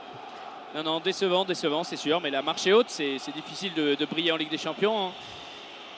Alors que les soigneurs allemands sont toujours sur la pelouse, en grande discussion d'ailleurs le médecin avec l'arbitre. Ah, il a été bien sonné, il s'est où... Ah, il est bien ouvert. Cette rencontre. Ah, il est bien ouvert sur le côté de l'arcade. Mais... Il va sortir des limites du terrain. C'est un peu Tyson Fury contre Joshua, combat annoncé peut-être pour décembre entre les deux Anglais. Pour ceux qui aiment la boxe. Et juste une petite stat aussi, sachez que Marseille a perdu 25 des 28 matchs de Ligue des Champions. où Marseille a été mené à la mi-temps, mais le dernier... Oh, ça fait mal. Ça fait mal, mais le dernier, c'était contre l'Olympiakos, il y avait 1-0 à la mi-temps et Marseille l'avait emporté, on a dit 2-1. Ben voilà, une note d'optimisme. Deux pénalty, ça va se faire sur pénalty. Il y a un peu d'espoir quand même. Allez. Enfin, face à l'Olympiakos, c'était 2 pénaltys. Là, je ne sais pas, mais ils vont revenir grâce à un pénalty. Le jeu reprend après une longue pause. 10 contre 10, ouais, les deux joueurs touchés dans le choc. Gerson et Ndika attendent le long de la ligne de touche de pouvoir entrer. Mais le jeu a repris. Nuno Tavares sur le côté qui est façon vis-à-vis. Magnifique ce que fait Nuno Tavares encore une fois. Il va être repris derrière par Knof qui sort le ballon en corner. Il montre à l'arbitre que le ballon a été retouché, ce qui n'est pas si évident que ça d'ailleurs. Il y a des fleurs peut-être, mais c'est difficile à voir effectivement sur l'intervention. Nuno Tavares n'a pas l'air convaincu, il s'est fait avoir. Ça va être un 6 mètres en tout cas derrière pour Kevin Trapp. Tu vois, ça c'est de la roublardise, Baptiste, mais de la bonne roublardise. Vous n'allez pas m'apprendre ce que c'est la roublardise. Ah, écoutez, je ne sais pas. Partie de mes grandes qualités footballistiques qui me gêne moins que tout à l'heure. Parce que on essaie d'influencer l'arbitre sur le fait que la balle est pour soi-même. Mais tout à fait d'accord. Mais il n'y a pas de simulation. Le long dégagement d'ACB sur la tête de Colomwani. Tour de contrôle de cette attaque de Francfort. Rapidement regroupés dans un secteur du terrain, ils aiment bien jouer dans de petits périmètres. Le duel, la course entre Bailly et Colomoni, il s'en sort. L'ancien Canari en mettant le pied sur la ligne de touche, le passement de jambe, c'est signalé faute. Mais le petit pont, débordement de Colomoni, effectivement il y a une petite poussette, il joue de son physique, mais ça aurait été sifflé côté marseillais ce genre d'action. Je peux vous dire qu'il y aurait des bordées de sifflets qui seraient descendus des tribunes. Le problème, c'est qu'il fait fin d'aller à droite et en fait, il n'embarque pas Bailly et derrière, il fait la faute. Mais tu sens quand même qu'il est pas loin de passer, de pouvoir faire la diff. Hein. Et d'ailleurs, Bailly en fait des tonnes sur le côté. Je me jette à terre en hurlant comme si on lui avait arraché les cheveux qu'il n'a pas d'ailleurs. Non, mais c'est surtout sur le premier duel que c'est impressionnant parce qu'il le bouge à l'épaule. Ouais. C'est-à-dire que Bailly, Colomwani, tu penses pas qu'Eric Bailly va se faire bouger comme ça physiquement et lancer, il le bouge et il gagne son duel. Je vous coupe, messieurs, il y a un but en Europe, ça se passe du côté du Bayern Munich. L'ouverture du score pour les Bavarois face au FC Barcelone, signé Lucas Hernandez. Corner de Joshua Kimmich et tête absolument somptueuse du défenseur français. Ça fait 1-0 pour le Bayern face à Barcelone. On le met dans la liste. Enfin, allez. Une bonne nouvelle. Allez, hop, Lucas Hernandez dans la liste de Deschamps. Ça en fait un. Varane, Lucas, c'est pas mal. C'est pas mal. Ça me va. Mais Robert va égaliser. Ah, Robert Lewandowski, bien sûr. Et Porto est en train d'exploser à la maison contre Bruges. Exactement, 3-0 pour les Belges face à Porto. Ça, c'est le talent de Philippe Clément. Ah non, il est plus à Bruges. Mais c'est des restes de Philippe Clément. Ouais, ça doit être ça. Non, mais c'est un club qui travaille vraiment, vraiment très bien à chaque fois en termes de recrutement. Bruges, sûr, ils vont chercher des joueurs qui sont vraiment, vraiment inconnus. Ah, parce qu'ils ont encore perdu 2 Catelléré. Ils ont une culture. Quand même rappeler que Carlos Bacca, c'est là-bas qu'il a explosé avant de bouger. Ivan Perisic, il a explosé aussi là-bas avant de... Parce que nous en France on avait jugé qu'il n'avait pas suffisamment de talent à l'époque à Sochaux pour le renvoyer à l'extérieur donc voilà, donc Bruges c'est un club qui travaille très bien, ils sont récompensés ce soir. Crépin Diatta aussi, Amélie n'a pas encore explosé mais ça va venir. 52 minutes, Marseille 0 Francfort 1 et Guamelin. L'Eintracht Francfort c'est un petit peu le même cas hein. C'est un club qui a fait exploser certains joueurs hein. Je vois Andrea Köpke a joué à Francfort avant de venir à l'Olympique de Marseille. Il est champion d'Europe avec l'Allemagne, mais il joue dans ce club-là. Et il y a un Parisien qui a joué aussi à Francfort avant de venir jouer au PSG, avant d'exploser au PSG à la face du monde, on va dire, au mi-temps, enfin au tournant des années 2000 plutôt. Un joueur africain numéro 10. JJ Okocha. Oui, bien sûr. Joueur de l'Eintracht Francfort. Andreas Möller également. Le ballon dans les pieds des Marseillais qui ne l'utilisent pas bien, qui en font n'importe quoi avec cette passe complètement manquée là de Balerdi, je crois, encore une fois sur l'aile. Ça manque de présence dans les duels, ça manque d'impact et Balerdi justement, l'Argentin, qui se rattrape bien sur ce coup-là et ses partenaires qui ne l'aident pas beaucoup. Le tacle de Jordan Verretou pour tenter de prendre le meilleur sur Kamada, mais c'est manqué. Et derrière, récupération du piston droit de l'Eintracht Francfort. Ballon dans la surface de réparation marseillaise, la frappe directe, la sortie de Paul Lopez. Je crois qu'il la touche de la main avant la barre. Aïe, aïe, aïe. Je crois qu'il la détourne sur la barre. Ce sera à revoir au ralenti. Il y a corner derrière, donc ça doit être touché par le gardien espagnol. On n'a rien du tout sur nos écrans de contrôle. Quelle est belle cette demi-volée. Ouais, il la touche. Il l'effleure à peine. Il la touche légèrement, il la met sur sa barre transversale, effectivement. Mais alors Lindström était complètement seul plein axe. T'as trois défenseurs centraux quand même côté marseillais, c'est incroyable. Parce que Jakic, il manque sa transmission. Hein. Il a de la réussite, Lindström l'a récupéré dans la surface après. Le corner. Attends, le corner d'abord avant le but en Europe parce que c'est important. Marseille qui est déjà un petit peu acculé. C'est tiré près du gardien, dégagement des 2 points de Paul Lopez, mais ballon toujours dans la surface marseillaise avec Colomboigny à la lutte, récupération de Kamada, c'est sifflé, ballon rendu au Marseillais. Et donc un but quelque part. Et oui, 2-0 pour le Bayern, le but de Leroy Sané, encore une fois magnifique. Il avait été très inspiré d'ailleurs lors de la semaine dernière, lors de la première journée. Très bon début de saison, effectivement. Ça fait 2-0 donc pour le Bayern face au FC Barcelone. Ah, le Barça a encore du boulot. Et le Barça, décidément, en Ligue des Champions contre le Bayern, ça ne veut pas. Ah oui. Ils ont quelques cauchemars en tête. Si ça reste à 2-0, ça me rappelle qu'il y avait eu 8-2. Oui, enfin, quand même. Pour l'instant, c'est une nouvelle victoire du Bayern qui se décide. Le Bayern qui n'était pourtant pas souverain en début de saison, contrairement au Barça qui est plutôt intéressant. Et là, pour l'instant, ça fait 2-0 pour le Bayern. Marseille toujours mené. 55 minutes, 10 minutes de jeu en seconde période. Hugo Hamelin. Grâce à un but de Lindström en fin de première période, 43e, sur un mauvais renvoi, un mauvais contre de Valentin Rongier dans sa propre surface de réparation, même si ce n'est pas le seul Marseillais fautif. Mais c'est le dernier qui touche le ballon avant la frappe et qui le remet quand même dans la course. J'ai encore une fois arrêté beaucoup de contacts dans ce... Aïe, si c'est Bailly qui est blessé, ça va être dur. Ouais, avec Bailly qui a un genou à terre. La cuisse déjà strappée. Alors ça serait un gros coup dur. Ouais. Et José Maria Sanchez, l'arbitre qui lui demande de sortir des limites du terrain s'il n'est pas capable. Ça vire au cauchemar. Ça, c'était vraiment pas l'inconnu, mais le vrai doute qu'on avait quand Eric Bailly s'est engagé à l'Olympique de Marseille, c'est que ses qualités de défenseur, on les connaît. Mais... la contre-attaque, attention de Francfort. Ils sont 4 à se projeter. C'est Klauf sur le côté. Le petit centre en retrait, il est éliminé. Paul Lopez, renvoyé par Jordan Verretou, je crois qu'il connaît bien son vis-à-vis. Mais là, il avait fait une différence énorme, Knoff, sur le côté gauche. Il est vraiment intéressant, ce joueur, parce qu'en plus, à chaque fois qu'il se fait tacler, il poursuit l'action. Il ne cherche pas la faute. Il continue. C'est vraiment un super joueur. Et pour revenir avec Bailly, c'est toujours ses soucis physiques. Hein. C'est quand même... quand on regarde les dernières saisons, c'est quand même incroyable. Après, c'est pas complètement illogique. Il n'y a pas de raison que d'un seul coup, il ne se blesse plus jamais, quoi. Bien sûr. Non, si il y a une grosse part de risque quand tu fais venir avec Bailly, ça c'est certain. Qu'est-ce qui se passe avec Bailly là ? Il est où ? Il fait quoi ? Il sort pas ? Il est toujours sur le terrain, il est parvenu à faire une course quand même pour revenir dans la surface de réparation sur ce contre de Francfort, mais ça va peut-être être léger et il n'y a pas beaucoup de solutions sur le banc forcément. Mbemba suspendu. Isaac. Zigo blessé. Gigot blessé, Touré non qualifié. Isaac Touré est non qualifié. Donc, il faudrait expérimenter là. Il faudrait mettre Guendouzi. Voilà, Guendouzi en défense centrale ou Pape Gueye. Pape Gueye. Non mais attends, on rigole, mais il n'y a pas vraiment beaucoup d'autres solutions. Hein. Mais il faut pas surtout. Ou passer à 4, et mettre Guendouzi au milieu. Avec Bailly parce que le souci musculaire, ça s'arrange pas un jour. Hein. Ça change aussi ton schéma tactique. C'est difficile de s'habituer quand on voit que Marseille n'y arrive pas dans son schéma préférentiel.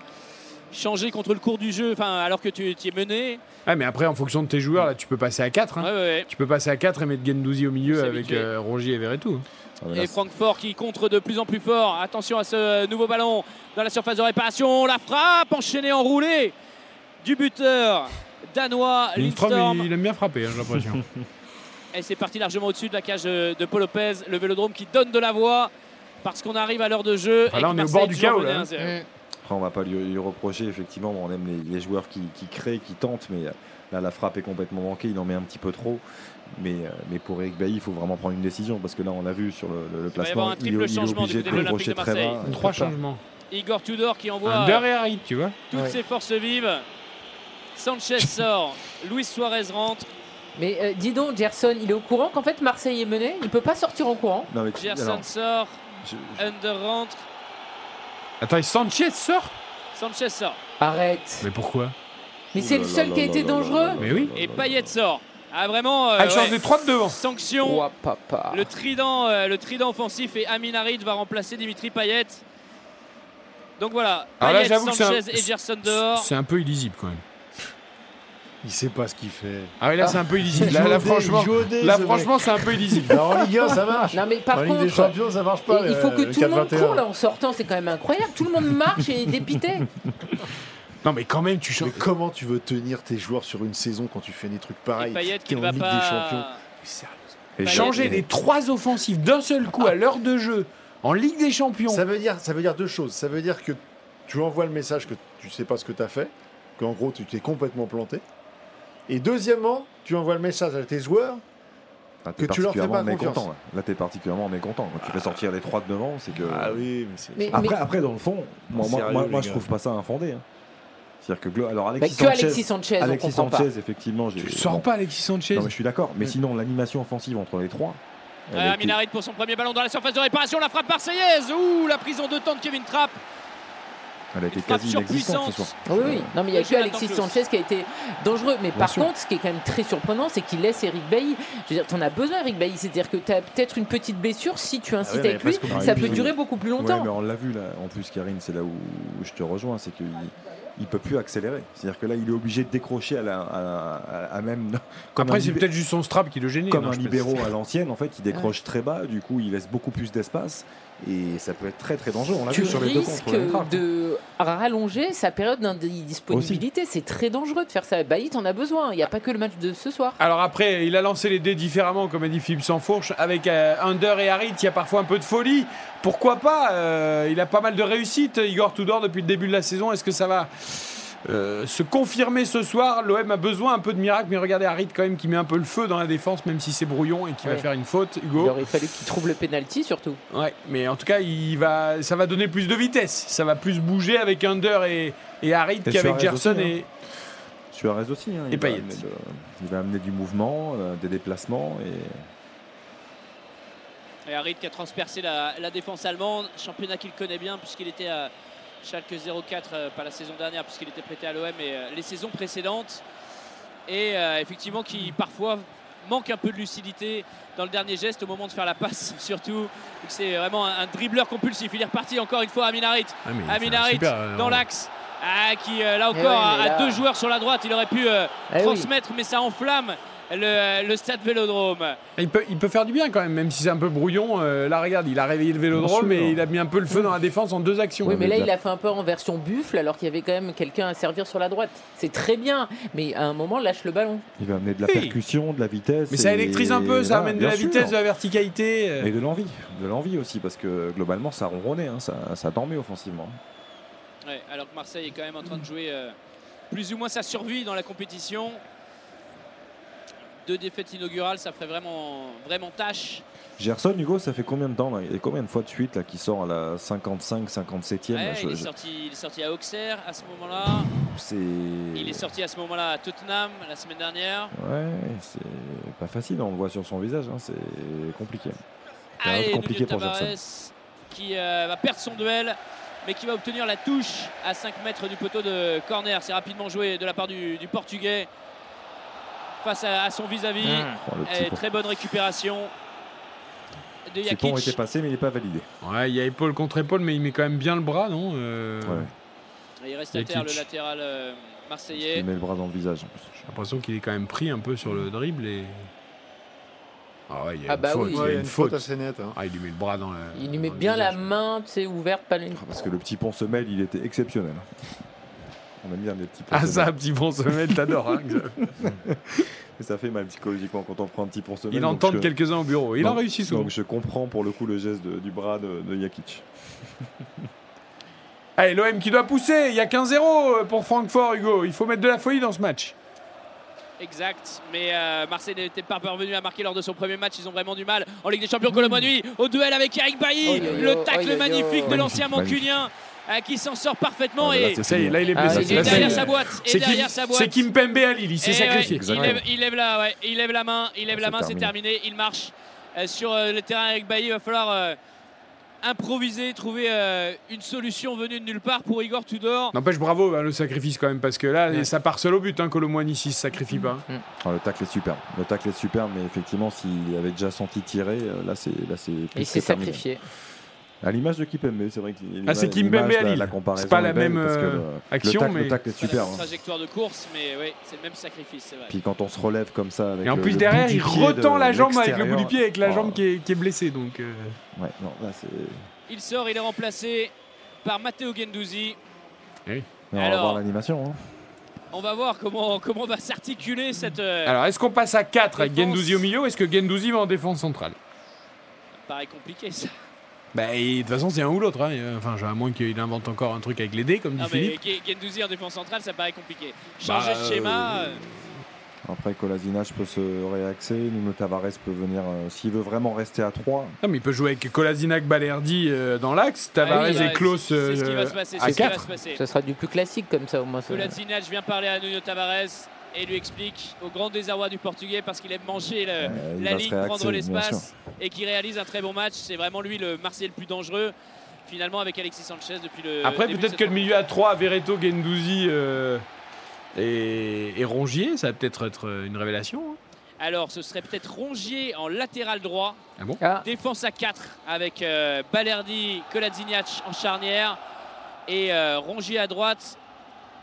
Et Tavares à gauche. Ouais, parce que là, il y a Klose qui a basculé à gauche. Hein. Donc, c'est Klose qui va prendre le rôle de piston gauche. Tavares, axe gauche, mais qui va pas renier, là, il renier sa volonté et ses principes, évidemment. Mais...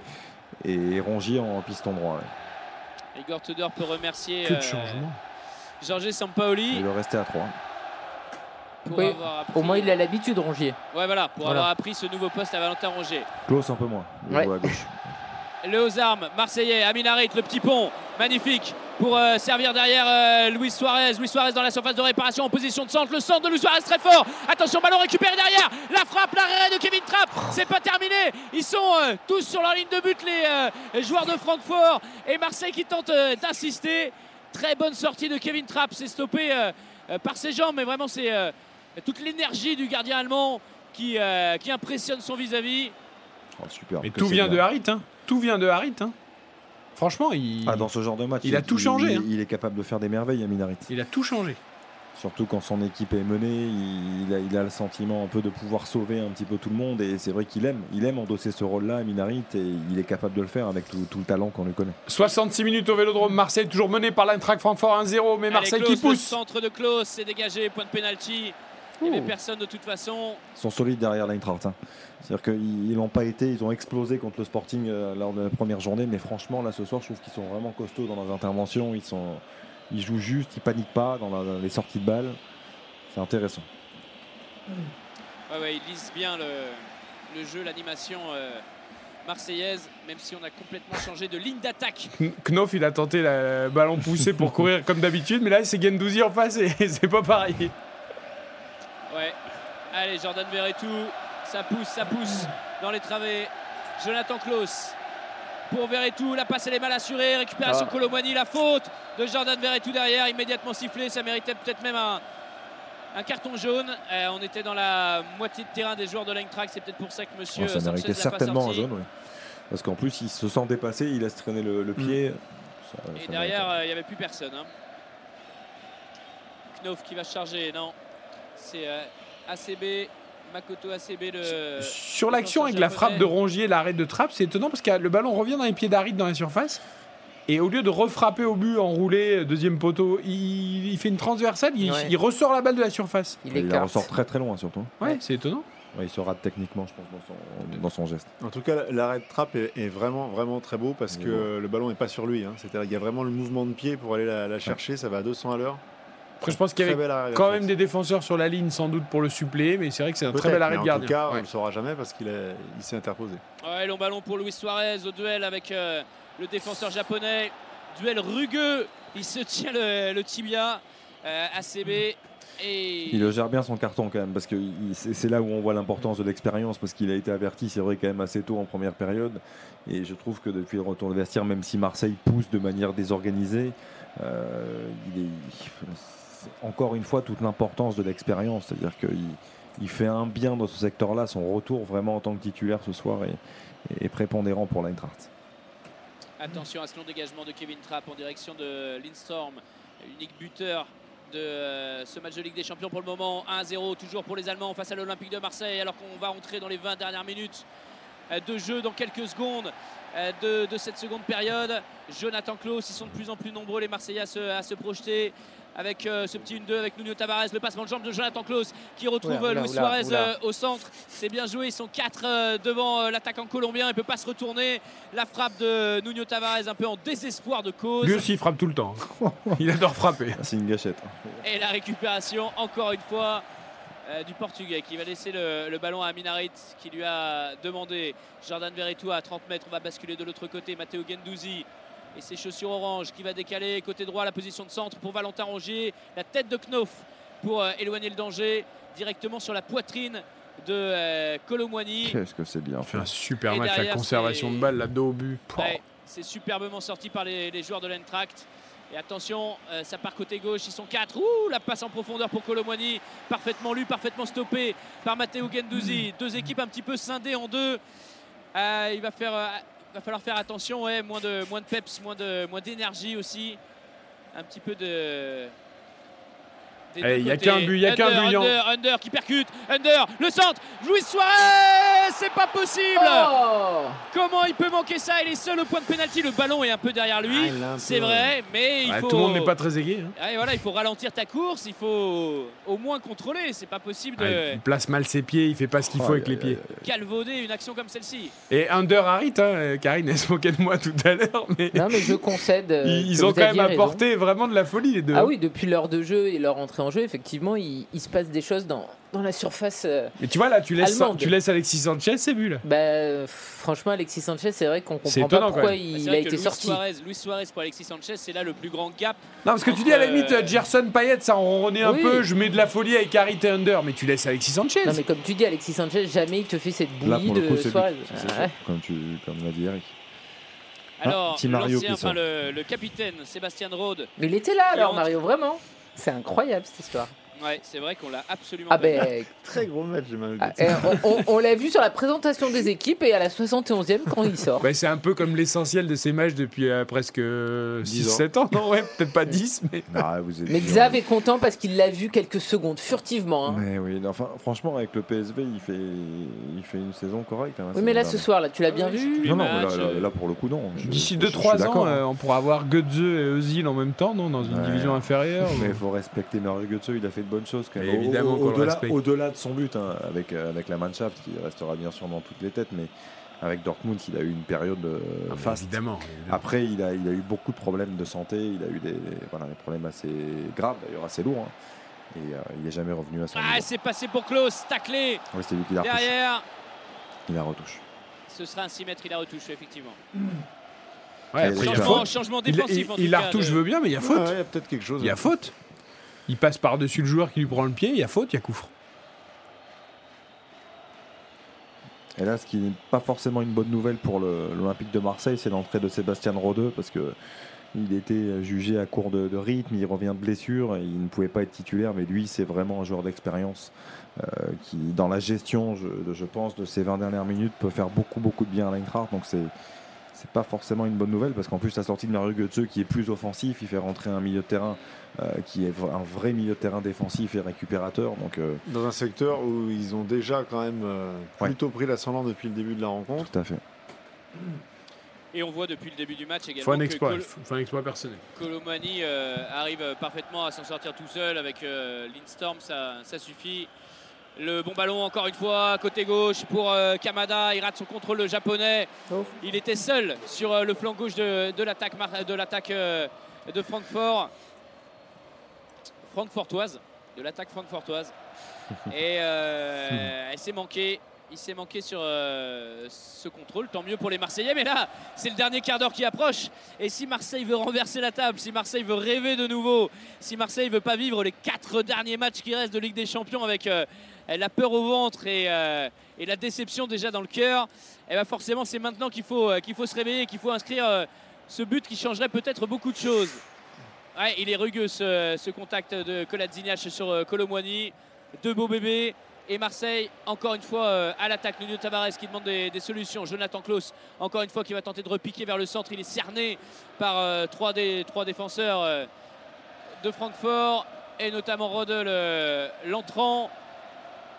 Le ballon pour Aminarit. côté gauche. Et c'est magnifiquement couvert. Pas bonne la remise de Tavares là. Il doit centrer Tavares. Il peut se retourner parce qu'en fait les joueurs allemands sont inspirés par la suite de la course de Harit. Et en fait il a de la place Tavares pour se retourner. Ce sera un 6 mètres pour Kevin Trapp. Quand même limite Kolasinac. Ah bah plus que limite. Sur l'intervention sur Colomboigny, même la deuxième. Il lui arrache le maillot sur la deuxième derrière. Il est à l'expérience aussi, dira-t-on. Et là, c'est lui qui s'en sort encore devant Colomani pour dégager ce ballon de la tête, pas pour longtemps. Récupération Kamada. Kamada qui va lancer l'offensive. Colomani, leur jeu, il faut qu'il se replace. Le bon ballon pour Colomani, entrée de la surface de réparation. Le crochet sur Balerdi, la frappe du gauche. L'arrêt de Paul Lopez. Oh là là là là là là là. Superbe arrêt du gardien espagnol. Knof maintenant, côté gauche, le centre de Knof, le dégagement de l'Argentin. Quel arrêt. Et surtout, là, Colomboigny, pour moi, il mange un peu la feuille quand même, parce qu'il fait le plus dur, il est face au but, il ne peut pas tirer sur le gardien, il doit la mettre à droite ou à gauche. C'est peut-être une vraie grosse occasion. Ouais, il doit la placer. Ouais, il doit la placer mieux que ça. Parce que le geste est génial pour se mettre en position de tir, mais derrière la frappe est. Il a été virevoltant. Knof, un peu raté. Knof, encore une fois, qui va attaquer la profondeur cette fois-ci. Knof, entrée de la surface de réparation, la frappe. Il se couche bien. Paul Lopez. Et toujours 1-0 pour les joueurs de Francfort. On est entré dans le dernier quart d'heure de ce match. Marseille est toujours mené 1-0. Dégagement à la main. Et on parle de ce fameux doublé sur penalty de Dimitri Payet. Il faut quand même rappeler que lors de la dernière campagne de Ligue des Champions, ce sont les deux seuls buts marqués par l'OM. Aucun but dans le jeu. Et là, on est en train de se diriger vers un deuxième match encore sans marquer de but. Ça fait beaucoup. C'est un quart d'heure, mais ouais, effectivement. C'est pas fini. C'est pas fini. Vous vivez ce match de Ligue des Champions sur l'application RTL, sur RTL.fr. Soirée spéciale jusqu'à 23h15. Il faut pousser derrière l'Olympique de Marseille pour le foot français. Et puis, on pouvait dire que la première période était quand même équilibrée entre les deux équipes avec des actions dangereuses à peu près du même calibre. En deuxième mi-temps, c'est complètement différent. Francfort a touché la barre. Là, il y a un duel Paul Lopez-Colomani. Ils se sont vraiment montrés plus sanglants, plus percutants, plus tranchants dans leurs offensives, les joueurs allemands. Forcément, ils ont la possibilité de contrer, puisqu'ils mènent et ils attendent un petit peu l'Olympique de Marseille. Mais c'est inquiétant. C'est inquiétant pour les joueurs d'Igor Tudor. Il va y avoir deux changements de la part d'Oliver Glasner. On réclame des fautes côté Marseille. On en est un peu à réclamer des fautes, donc c'est qu'on est un peu impuissant. Ouais. Matteo Guendouzi. Il y a eu une réaction avec les trois changements consécutifs. Et aussi, à mon avis, la blessure de Bailly qui a un peu... réveillé les orgueils, parce que c'était, ça venait ajouter du malheur à un scénario qui était déjà pas très favorable. Mais ça aura duré 5-7 minutes. Quoi. Ah oui. Là, on voit que le niveau Ligue des Champions est un peu trop élevé pour Marseille. C'est vrai qu'on a vu Harit, on a vu beaucoup Harit quand il est entré en cours de jeu. Cengiz Under un petit peu moins. Mais c'est quand même fou, parce que l'Olympique de Marseille est mené à 1-0 au Stade Vélodrome. On parlait d'un match capital, ça en est un, avant la double confrontation contre le Sporting. Et il n'y a pas de vraie réaction collective. Non, c'est vrai. Et même l'Olympique de Marseille ne se montre pas à la hauteur du sérieux, de l'application qu'ils avaient pu avoir à Tottenham. Même si défendre, c'est toujours plus simple qu'attaquer et que mettre des buts. Et qu'à un moment donné, il va falloir se découvrir pour tenter d'arracher une qualification qui s'éloigne de plus en plus. 78e, Marseille menée 1-0 sur un but de Lindstorm à la 43e minute. La longue balle de Amin Harit pour changer de côté. Matteo Guendouzi pris au duel par Knof. Qu'est-ce qu'il a progressé, Knof? Quand je l'ai vu commencer à Dortmund, c'était un ailier, mais vraiment un pur ailier. Maintenant, il joue dans un rôle de piston, comme beaucoup d'entraîneurs le font. Mais défensivement, je trouve qu'il a beaucoup progressé. C'est-à-dire que là, il est intéressant dans son attitude défensive, Hugo. Et là, il y a de l'expérience qui va rentrer avec Timothée Chandler. Avec Timothée Chandler, qui remplace Jakic, le Croate. Et c'est Lindstorm qui va sortir, je crois, c'est ça? Tout à fait. Qui est remplacé par Raphaël Borré, joueur colombien, compatriote de Luis Suarez. Ouais.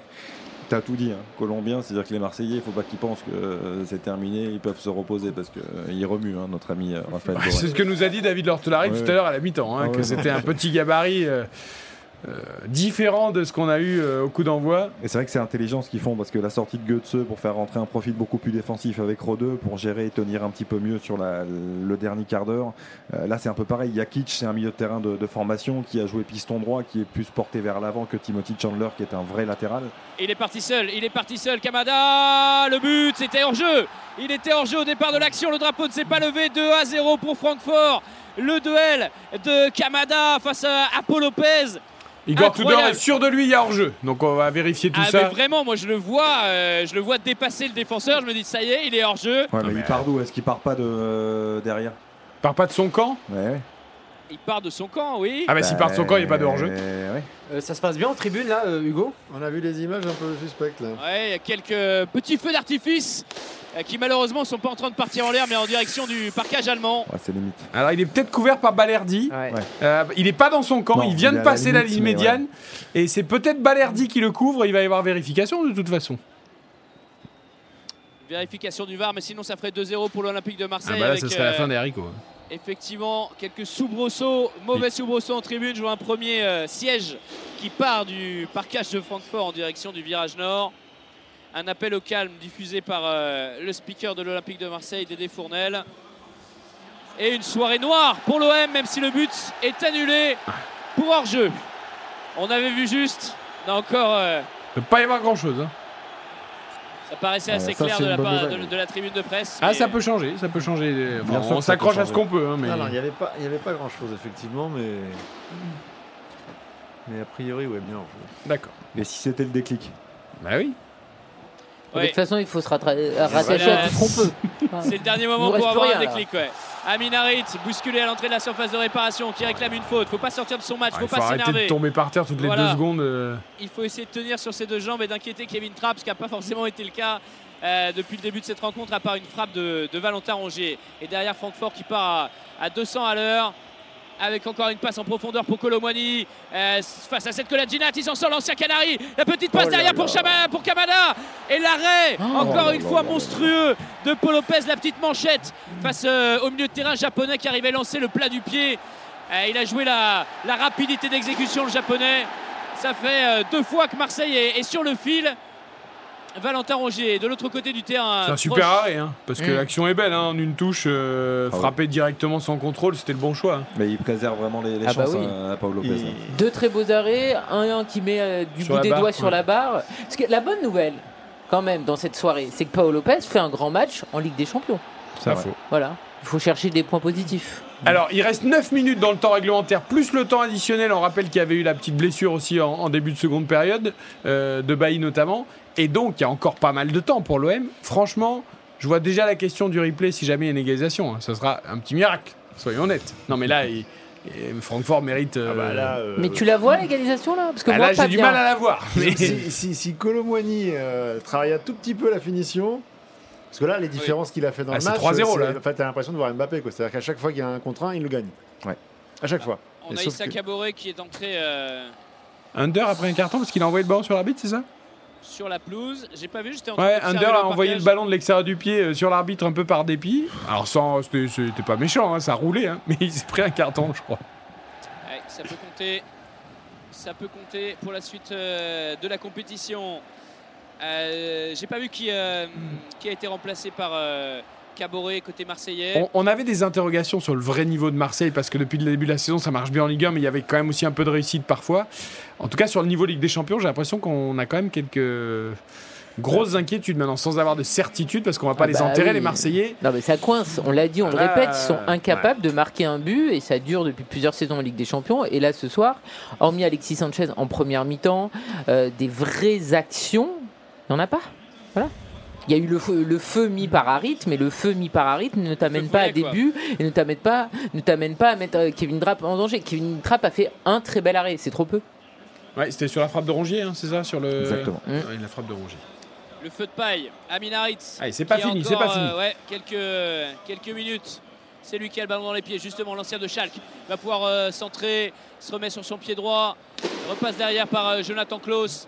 On va aller trouver Nuno Tabarez dans l'axe, à 30 mètres. Le Portugais qui a plusieurs solutions, qui va envoyer sur Jordan Veretout. Jordan Veretout pour Balerdi, il faut aller de l'avant, la 84e minute. Hop, hop, hop. Attention Veretout. Ah, mais il y a faute du joueur allemand d'abord. Ouais, mais il y a faute sur lui, mais il ne doit pas laisser traîner comme ça derrière. Même s'il y a de la frustration ou... De toute façon, il fait un match en dessous de tout, tout ce soir. Il est vraiment le symbole pour moi de ce milieu de terrain qui n'a pas du tout été au niveau. Une grosse faute de Boré quand même. Moi, je veux bien, mais. Ah oui, oui, non, mais. Mais tu as raison, Philippe. Et d'ailleurs, rappelle-toi pour sa première titularisation en équipe de France. Le niveau était aussi trop pour lui. Il y a eu une fébrilité énorme dans le placement, dans les contrôles. Il était. Allez, Under, le centre d'Under au cordeau. Ce sera capté dans la niche pour Kevin Trapp. C'était un petit peu trop sur le but, ce centre de l'international turc. Très sincèrement, pour l'instant, l'Eintracht fait le match parfait. On voit même défensivement, on parlait des soucis défensifs de l'Eintracht qui avait explosé sur la première journée de Ligue 1 contre le Bayern. Il me semble qu'ils avaient pris 6 buts contre le Bayern sur la première journée de Bundesliga. Et franchement, là, je trouve qu'il y a beaucoup de certitudes. Je te coupe quand même une seconde. On vient de voir le révélateur du hors-jeu. Alors, c'est pas le même système qu'on a en Ligue 1. Franchement, s'il y a 2 mm de chaussures. Non, mais c'est là, c'est fou. Mais c'est surtout que sur leur image, on voit absolument rien. C'est une vaste blague parce qu'en plus, les joueurs sont robotisés façon mannequin. Là, c'est Robocop. Oh là là, c'était quand même très bizarre. Bon, tant mieux pour l'OM. Allez, le double crochet de Kamada pour Colomani qui rate son contrôle. C'est pas arrivé beaucoup de fois sur cette passe en profondeur. Caboret qui va aller lui prendre le ballon dans les pieds pour le Amin Harit désormais. Le petit ballon. Et Marseille qui peut contre-attaquer, 4 contre 4 à négocier pour les joueurs d'Igor Tudor. Égalisé. Et derrière, Jonathan Klaus qui manque sa passe. Bah oui, mais bon, Klaus, on sait bien que quand on le met là, il va repiquer, il peut rien faire d'autre. Hein. Ouais, mais enfin bon, c'est pas possible. Ils sont 4 à faire l'effort et ils s'empalent. Ça passe, c'est une passe sur un Allemand. Caboret a remplacé Rongier, je sais pas si on l'a redit du coup. Non, on l'avait pas dit. Voilà. Rongier qui est sorti, attention ce ballon dans la surface de réparation, encore à Amin Harit. Qu'est-ce qu'ils défendent bien. Ouais, ils défendent bien Francfort. Ouais, avec Kevin Trapp qui donne des indications. 4 minutes à jouer dans le temps réglementaire. Marseille menait 1-0 sur sa pelouse lors de cette deuxième journée de Ligue des Champions. Avec les attaquants marseillais qui tentent de se démener au milieu de cette défense allemande et les pétards qui résonnent de plus en plus fort dans les travées, les bombes agricoles même. Kamada, quelle aisance technique du japonais, incroyable, qui permet encore à son équipe de s'en sortir. Attention à la tête de Colomani, il faut le serrer de près. C'est parti pour Colomani. C'est détourné, la frappe derrière, attention, le tacle désespéré dans la surface de réparation pour contrer cette frappe de la part de Jordan Veretout, je crois. Et ballon renvoyé sur Cengiz Under qui est beaucoup trop seul aux abords du rond central pour amorcer quoi que ce soit. C'est en maîtrise les Allemands. Franchement, incroyable. Ils sont en maîtrise sur les contrôles, les sorties de balles, la gestion des attaquants adverses. Il reste que 4 minutes dans le temps réglementaire. Honnêtement, ça va être très très compliqué pour l'Olympique de Marseille. Il faut y croire jusqu'au bout d'aller chercher l'égalisation et ce serait terrible de débuter cette campagne de Ligue des Champions par 2 défaites. Ce qui est terrible aussi, c'est que tout le monde, beaucoup d'observateurs les avaient enterrés quasiment l'Eintracht suite à la défaite 3-0 face au Sporting en disant qu'effectivement, c'était peut-être pas du niveau Ligue des Champions. Alors c'est peut-être pas le cas, mais ce soir l'Olympique de Marseille est dans l'incapacité véritablement de les faire trembler parce qu'il y a eu trop peu de situations et c'est là aussi où il faut relativiser un petit peu les choses. C'est-à-dire que l'Eintracht fait un match solide, rigoureux, appliqué, je trouve, avec pas mal de maîtrise effectivement dans cette deuxième période, mais n'est pas non plus mise sous pression particulièrement par les Marseillais. Il y a un terrible manque de justesse du côté des Marseillais parce que à chaque fois les passes c'est un peu trop appuyé, c'est un peu trop vers l'arrière, donc forcément tu mets pas ton coéquipier dans les meilleures conditions. Enfin, le niveau Ligue des Champions, c'est des passes qui sont parfaites pour ton coéquipier, c'est pas de l'à peu près. La sortie de Randal Colomani qui va être remplacé par Lucas Salario. Entre copains, Valentin Rongier qui... C'est qui, c'est Valentin Rongier? Oui. C'est Valentin Rongier qui vient. Ah mais oui, donc qui est encore sur le terrain. Ah oui, parce qu'on vient de le voir, là, Valentin Rongier qui est allé voir Colomani. Entre anciens Nantais. Je sais pas, j'ai regardé la feuille du match, il y avait marqué Rongier remplacé par Caboret. Traverse pas, mais sort de ce côté-là, fait pas tout le tour. Il y a un Parisien qui va fouler la pelouse du Vélodrome aussi, dans quelques secondes. Dina Ebimbe. Dina Ebimbe, exact, il fait sa Kamada qui aura fait un gros match à la place de Kamada et une deuxième mi-temps particulièrement probante. Vraiment, il donne de l'air à son équipe, il a une justesse technique, il vient de terminer sa prestation par une tentative de roulette ici au stade Vélodrome dans la ville de Zinedine Zidane et je trouve que c'est un bel hommage de la part du joueur nippon Même s'il s'est fait reprendre derrière. Voilà, on tente du côté d'Oliver Gessler, le coach de l'Eintracht Francfort, forcément de casser le rythme, de casser le jeu, alors qu'il reste moins de 2 minutes à jouer dans le temps réglementaire, et que Marseille est toujours aux abois, incapable d'inquiéter Kevin Trapp, l'ancien gardien parisien, dans ses cages. Ouais, premier projectile qui est parti du virage nord en direction justement du gardien de Francfort. Heureusement, c'est tombé assez loin de lui. Caboret pour le centre désespéré. Est-ce que le ballon est sorti? Oui. J'avais l'impression, mais c'est pas sifflé. La frappe derrière en demi-volée de Jordan Verretou. C'était cadré. Alors, mais il est sorti le ballon. Alors là, il va falloir m'expliquer. C'est signalé, mais alors, c'est signalé. Ouais, avec, mais bon, si on se met à faire ça aussi sur les sorties en corner ou en 5m50, ça va être compliqué. Oui, hein, je veux dire, pour les hors-jeux, à la limite, on a du mal à l'accepter, mais bon. On peut l'entendre, mais là, s'il lève 2 heures après, alors que c'est sous ses yeux, c'est quand même particulier. Hein, non ? C'est hallucinant. 90e minute, ça sent la fin, ça sent la soirée pleine de désespoir et d'amertume du côté de la Canebière, avec des Marseillais, c'est vrai, pas au niveau de leur adversaire du soir, qui était peut-être jugé comme le plus abordable, hein, parce que le Sporting est dans une forme incroyable, vient de battre Tottenham. Et les Marseillais et les Anglais qui sont la grosse équipe de ce groupe. Ah, ça devient Lisbonne la grosse équipe, parce qu'elle a mis 3-0 à Francfort, elle a battu Tottenham, elle est en tête, et Marseille va se la coltiner 2 fois dans le prochain match. Ça me rappelle la double confrontation contre le FC Porto il y a 2 ans. 3-0 à Porto, merci, au revoir. Et 3-0 au Vélodrome également. Ça avait été très compliqué à assumer pour André Villas-Boas, puisque Porto c'était... Porto qui en prend 4 contre Bruges. À domicile. 6 minutes. 6 minutes. Ouais, c'est normal, il y a eu des blessures. 6 minutes, il reste du temps pour en marquer un. Il y a eu le choc tête contre tête de Gerson avec Ndika. Il y a eu la blessure de Bailly. Nombreux changements. Harit côté gauche, ouais. C'est super de réussir à passer son vis-à-vis, mais ça fait pas tout. Faut réussir à trouver un partenaire derrière. Ils vont revenir au Vélodrome le 4 octobre contre Lisbonne, ça c'est sûr. Après, est-ce qu'ils vont revenir au score ce soir ? Pour l'instant, c'est compliqué. Ouais. C'est très compliqué. Matteo Guendouzi pour Nuno Tavares. Nuno Tavares, le petit crochet encore une fois pour mettre dans le vent son défenseur. Il essaye de tout faire tout seul, le Portugais. Oh là. Le passement de jambes. Et vient s'empaler encore une fois sur Knof. Qu'est-ce qu'il y a comme erreur de passe? Karine a raison, dans les transmissions, c'est pas niveau Ligue des Champions, quoi. Ils avaient eu la chance de récupérer le ballon un peu par miracle, et derrière, tu peux pas te tromper comme ça dans ta passe. C'est l'affolement, c'est la précipitation. Rode pour le nouveau contre des joueurs de Francfort. Côté droit de la surface de réparation, le crochet, la frappe. C'est le petit filet de Paul Lopez. Et pareil, au deuxième poteau, t'avais un Allemand qui était tout seul. Il la donne jamais. À chaque fois qu'ils arrivent près de la surface, ils frappent. Le joueur qui a le ballon, il frappe. Ouais. C'est peut-être la chance de l'OM, hein, c'est que Francfort devrait mener de buts. Hein. Oui, peut-être même plus que 2 buts. C'est vrai qu'ils ont quand même largement dominé cette rencontre. Et au niveau des points, ça ne change pas grand-chose. Il y aura un coup franc pour Francfort à 30-35 mètres des cages de Paul Lopez, plein axe. Suite à cette mauvaise sortie de balle des joueurs phocéens. Alors, est-ce qu'il y a un gros frappeur? Et je m'adresse aux spécialistes de la Bundesliga. Est-ce qu'il y a un gros frappeur du côté de Francfort? Oh, il y en a, oui. Il n'y a que des gros frappeurs. Timothy Chandler, qui, après, ça fait longtemps qu'il ne s'occupe plus des coups de pied arrêtés à l'Eintracht, mais il peut prendre sa chance de loin.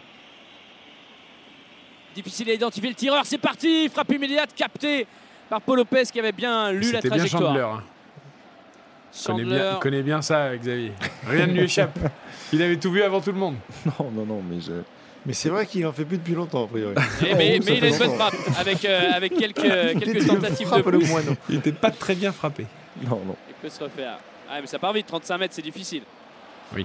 J'ai vu Zlatan. Ah, mais c'est pas possible, enfin. Qu'est-ce qui se passe, Karine? Vous avez vu encore nos Tavares, c'est pas possible. Mais c'est que ça. Enfin, c'est quand même incroyable. Alors, j'ai pas le compteur sous les yeux pour savoir. Il reste 3 minutes. Voilà. Déjà 3 minutes de passer dans cet arrêt de jeu. Quasiment, 2,45, donc il reste 3,15. Toujours 1-0 pour Francfort, bien sûr. Un petit but d'avance, mais qui fait toute la différence. Parce que effectivement, Francfort aurait pu gagner 2 ou 3-0 ce soir, mais ce sont les 3 points qui comptent. Là, il y a une belle opportunité sur coup de pied arrêté. Dans cette phase de groupe. Allez, un petit coup de tête, là. Ça serait bien qu'il ne se précipite pas, qu'il soit bien frappé et que ça amène un vrai danger. Je ne suis pas sûr qu'Igor Tudor remette des costumes si on en reste là. le pied gauche de Cengiz Under. L'international turc, la concentration. Il Ndouzi de la tête pour Karim. Le regard de ses partenaires pour contrecarrer Tudor jusqu'au bout. Guendouzi qui plutôt relax. Ça joue en passe juste à côté de Cengiz Under qui veut se mettre en position de frappe 10 mètres plus avant. C'était pour la tête de Cengiz Under, la frappe de Loussaz derrière. C'est contré par un joueur allemand. On lève les mains côté marseillais, on réclame un pénalty. Il y a deux joueurs à terre, un marseillais et un joueur de Francfort. Alors c'est au contraire une faute apparemment qui va être sifflée sur un joueur marseillais. D'après ce que je vois, l'arbitre a fait signe, le jeu va partir dans l'autre sens avec il a fait signe d'une poussette. Oh, non, alors, j'ai du mal à voir quoi que ce soit là, j'avoue. Alors c'est une frappe de Suarez contrée par la jambe, il n'y a pas de main, ça c'est sûr. C'est sûr qu'il n'y a pas de main. Après, et ensuite c'est Rongier qui... C'est faute sur... C'est Rongier qui tape dans Chandler, non ? C'est Djibril Sow, je crois, l'international suisse. D'accord. Mais effectivement, il lui frappe complètement dans le mollet. C'est faute marseillaise. À aucun moment il y a faute, c'est lui qui lui frappe dans le... Amin Harit qui lui frappe dans le mollet. Très bien arbitré. Guendouzi vient lui demander de se relever rapidement. Bon arbitrage. Il a quand même pris un sac, une bonne volée dans le mollet. Il a pris une frappe dans le mollet, tout à fait. Bon arbitrage d'ailleurs ce soir de Monsieur Sanchez Martinez. Ouais. Très très bon arbitre. Jeune arbitre espagnol, 38 ans je crois. Monsieur Sanchez Martinez. Jeune, tu crois ? Parce qu'il a pas l'air. 38 ans, c'est jeune, il a que 38 ans. Ouais. Ah ben il fait beaucoup plus. Ouais. Je suis désolé, monsieur. Mais en tout cas, il fait preuve de maturité, ça fait du bien. Ça change un peu de. Et ça fait bon nombre de saisons qu'il arbitre en Liga. C'est l'un des meilleurs arbitres du championnat d'Espagne. Et je vous donne une petite info qui n'est pas forcément réjouissante. Ah. Le Bayern a gagné 2-0 à Barcelone, s'en va par l'après. Mais Lucas Hernandez apparemment est touché encore en toute fin de match. Ouais, exactement. C'est une cata. Coucou titre final. Ah, Dizazi va finir en équipe de France. On l'a vu touché à la cuisse, effectivement, Lucas Hernandez. Et on va attendre d'en savoir plus. Mais avec en plus Pavard, on rappelle, qui est sorti sur blessure aussi. Et tous les autres, ça commence à faire beaucoup là. Bon, voilà, ce n'est pas le sujet du soir, mais quand même. Oui.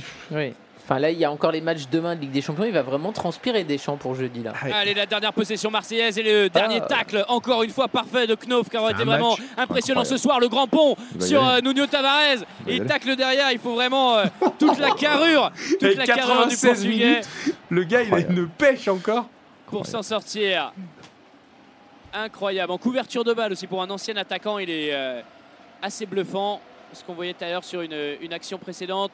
Long dégagement de Paul Lopez renvoyé par une tête allemande, la touche sera marseillaise et là c'est la dernière cartouche avec Amin Harit, la passe derrière, c'est sifflé, c'est terminé. Marseille est défait sur sa pelouse, le grand retour de la Ligue des Champions au Vélodrome, on en avait parlé toute la semaine ici à Marseille et même depuis un peu plus longtemps. L'Olympique de Marseille n'a pas été capable de se mettre au niveau de la Ligue des Champions, a trop rarement inquiété Kevin Trapp. Il y a eu une frappe dangereuse de Valentin Rongier, mais c'est Francfort qui a dominé les débats, particulièrement en seconde période, après l'ouverture du score de Lindstrom à la 43e. Kolo Muani a réalisé un match plein, même s'il n'a pas marqué de but. Et on a vu des joueurs techniques, des joueurs intéressants du côté de Francfort. C'est très compliqué pour l'Olympique de Marseille. 2 défaites en 2 matchs. Est-ce que c'est déjà terminé ? Il y a une image qui est terrible. C'est une question qu'on posera évidemment dans le replay tout à l'heure après 23h. On va d'abord rester sur ce direct, sur ce stade Vélodrome, sur l'appli RTL, sur RTL.fr. Il y a une image qui est terrible. C'est tous les joueurs marseillais quasiment étaient par terre, assis, la tête un peu dans les genoux. Là, ils viennent de se relever, Hugo. Mais voilà, on a senti un vrai abattement. Hein. Ouais, on voit Jordan Verretou qui vient relever Amin Harit.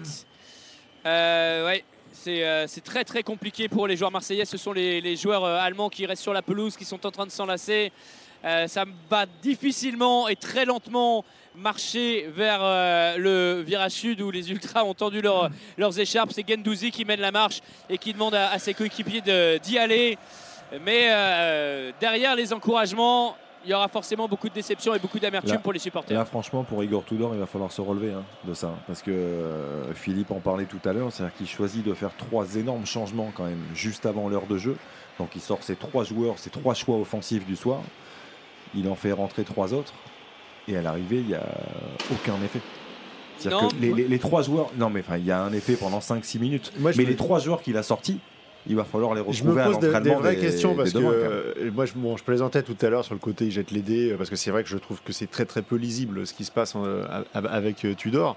Après, il a aussi, comme on l'espère, avec son staff, des données qu'on n'a pas forcément. Je trouve très suspect, moi, sur un match comme ça aussi important, de se passer de Matteo Guendouzi. Est-ce que, tout simplement, sur le plan physique, il n'a pas des données comme quoi ces joueurs commencent à être cramés avec ce qu'il leur demande comme implication depuis le début de la saison? Et est-ce que ces joueurs ont donné? Parce que ce soir, Rongier et Verretou sont à la rue, complet. Et le pire arrive derrière. Il y a des gros matchs qui arrivent. Et la rentrée de Guendouzi. Alors, c'est toujours compliqué de rentrer dans un match comme ça, surtout à ces postes-là où il faut du volume, où il faut tout de suite être dedans. Mais la rentrée de Guendouzi, elle n'est pas non plus à la hauteur de ce qu'on peut attendre de ce jour-là. Donc, au final, les trois garçons là, dont on a loué les qualités, le volume de jeu depuis le début de la saison, les trois passent au travers ce soir. Deux titulaires et un entrant. Très compliqué pour l'Olympique de Marseille. 2 matchs, 2 défaites, beaucoup de déceptions. Il va falloir se poser des questions. Hugo Hamelin, le stade se vide très vite, j'ai l'impression. On entend quelques bombes agricoles. Il va falloir surtout trouver des réponses. Et avant d'affronter Lisbonne, exact, ouais, les travées se vident assez rapidement, les virages un peu moins vite. C'est la tradition ici à Marseille. Et les Allemands qui jubilent. Les 3300 supporters allemands dont on a parlé, et qui se sont globalement... dans leur majorité bien comportée.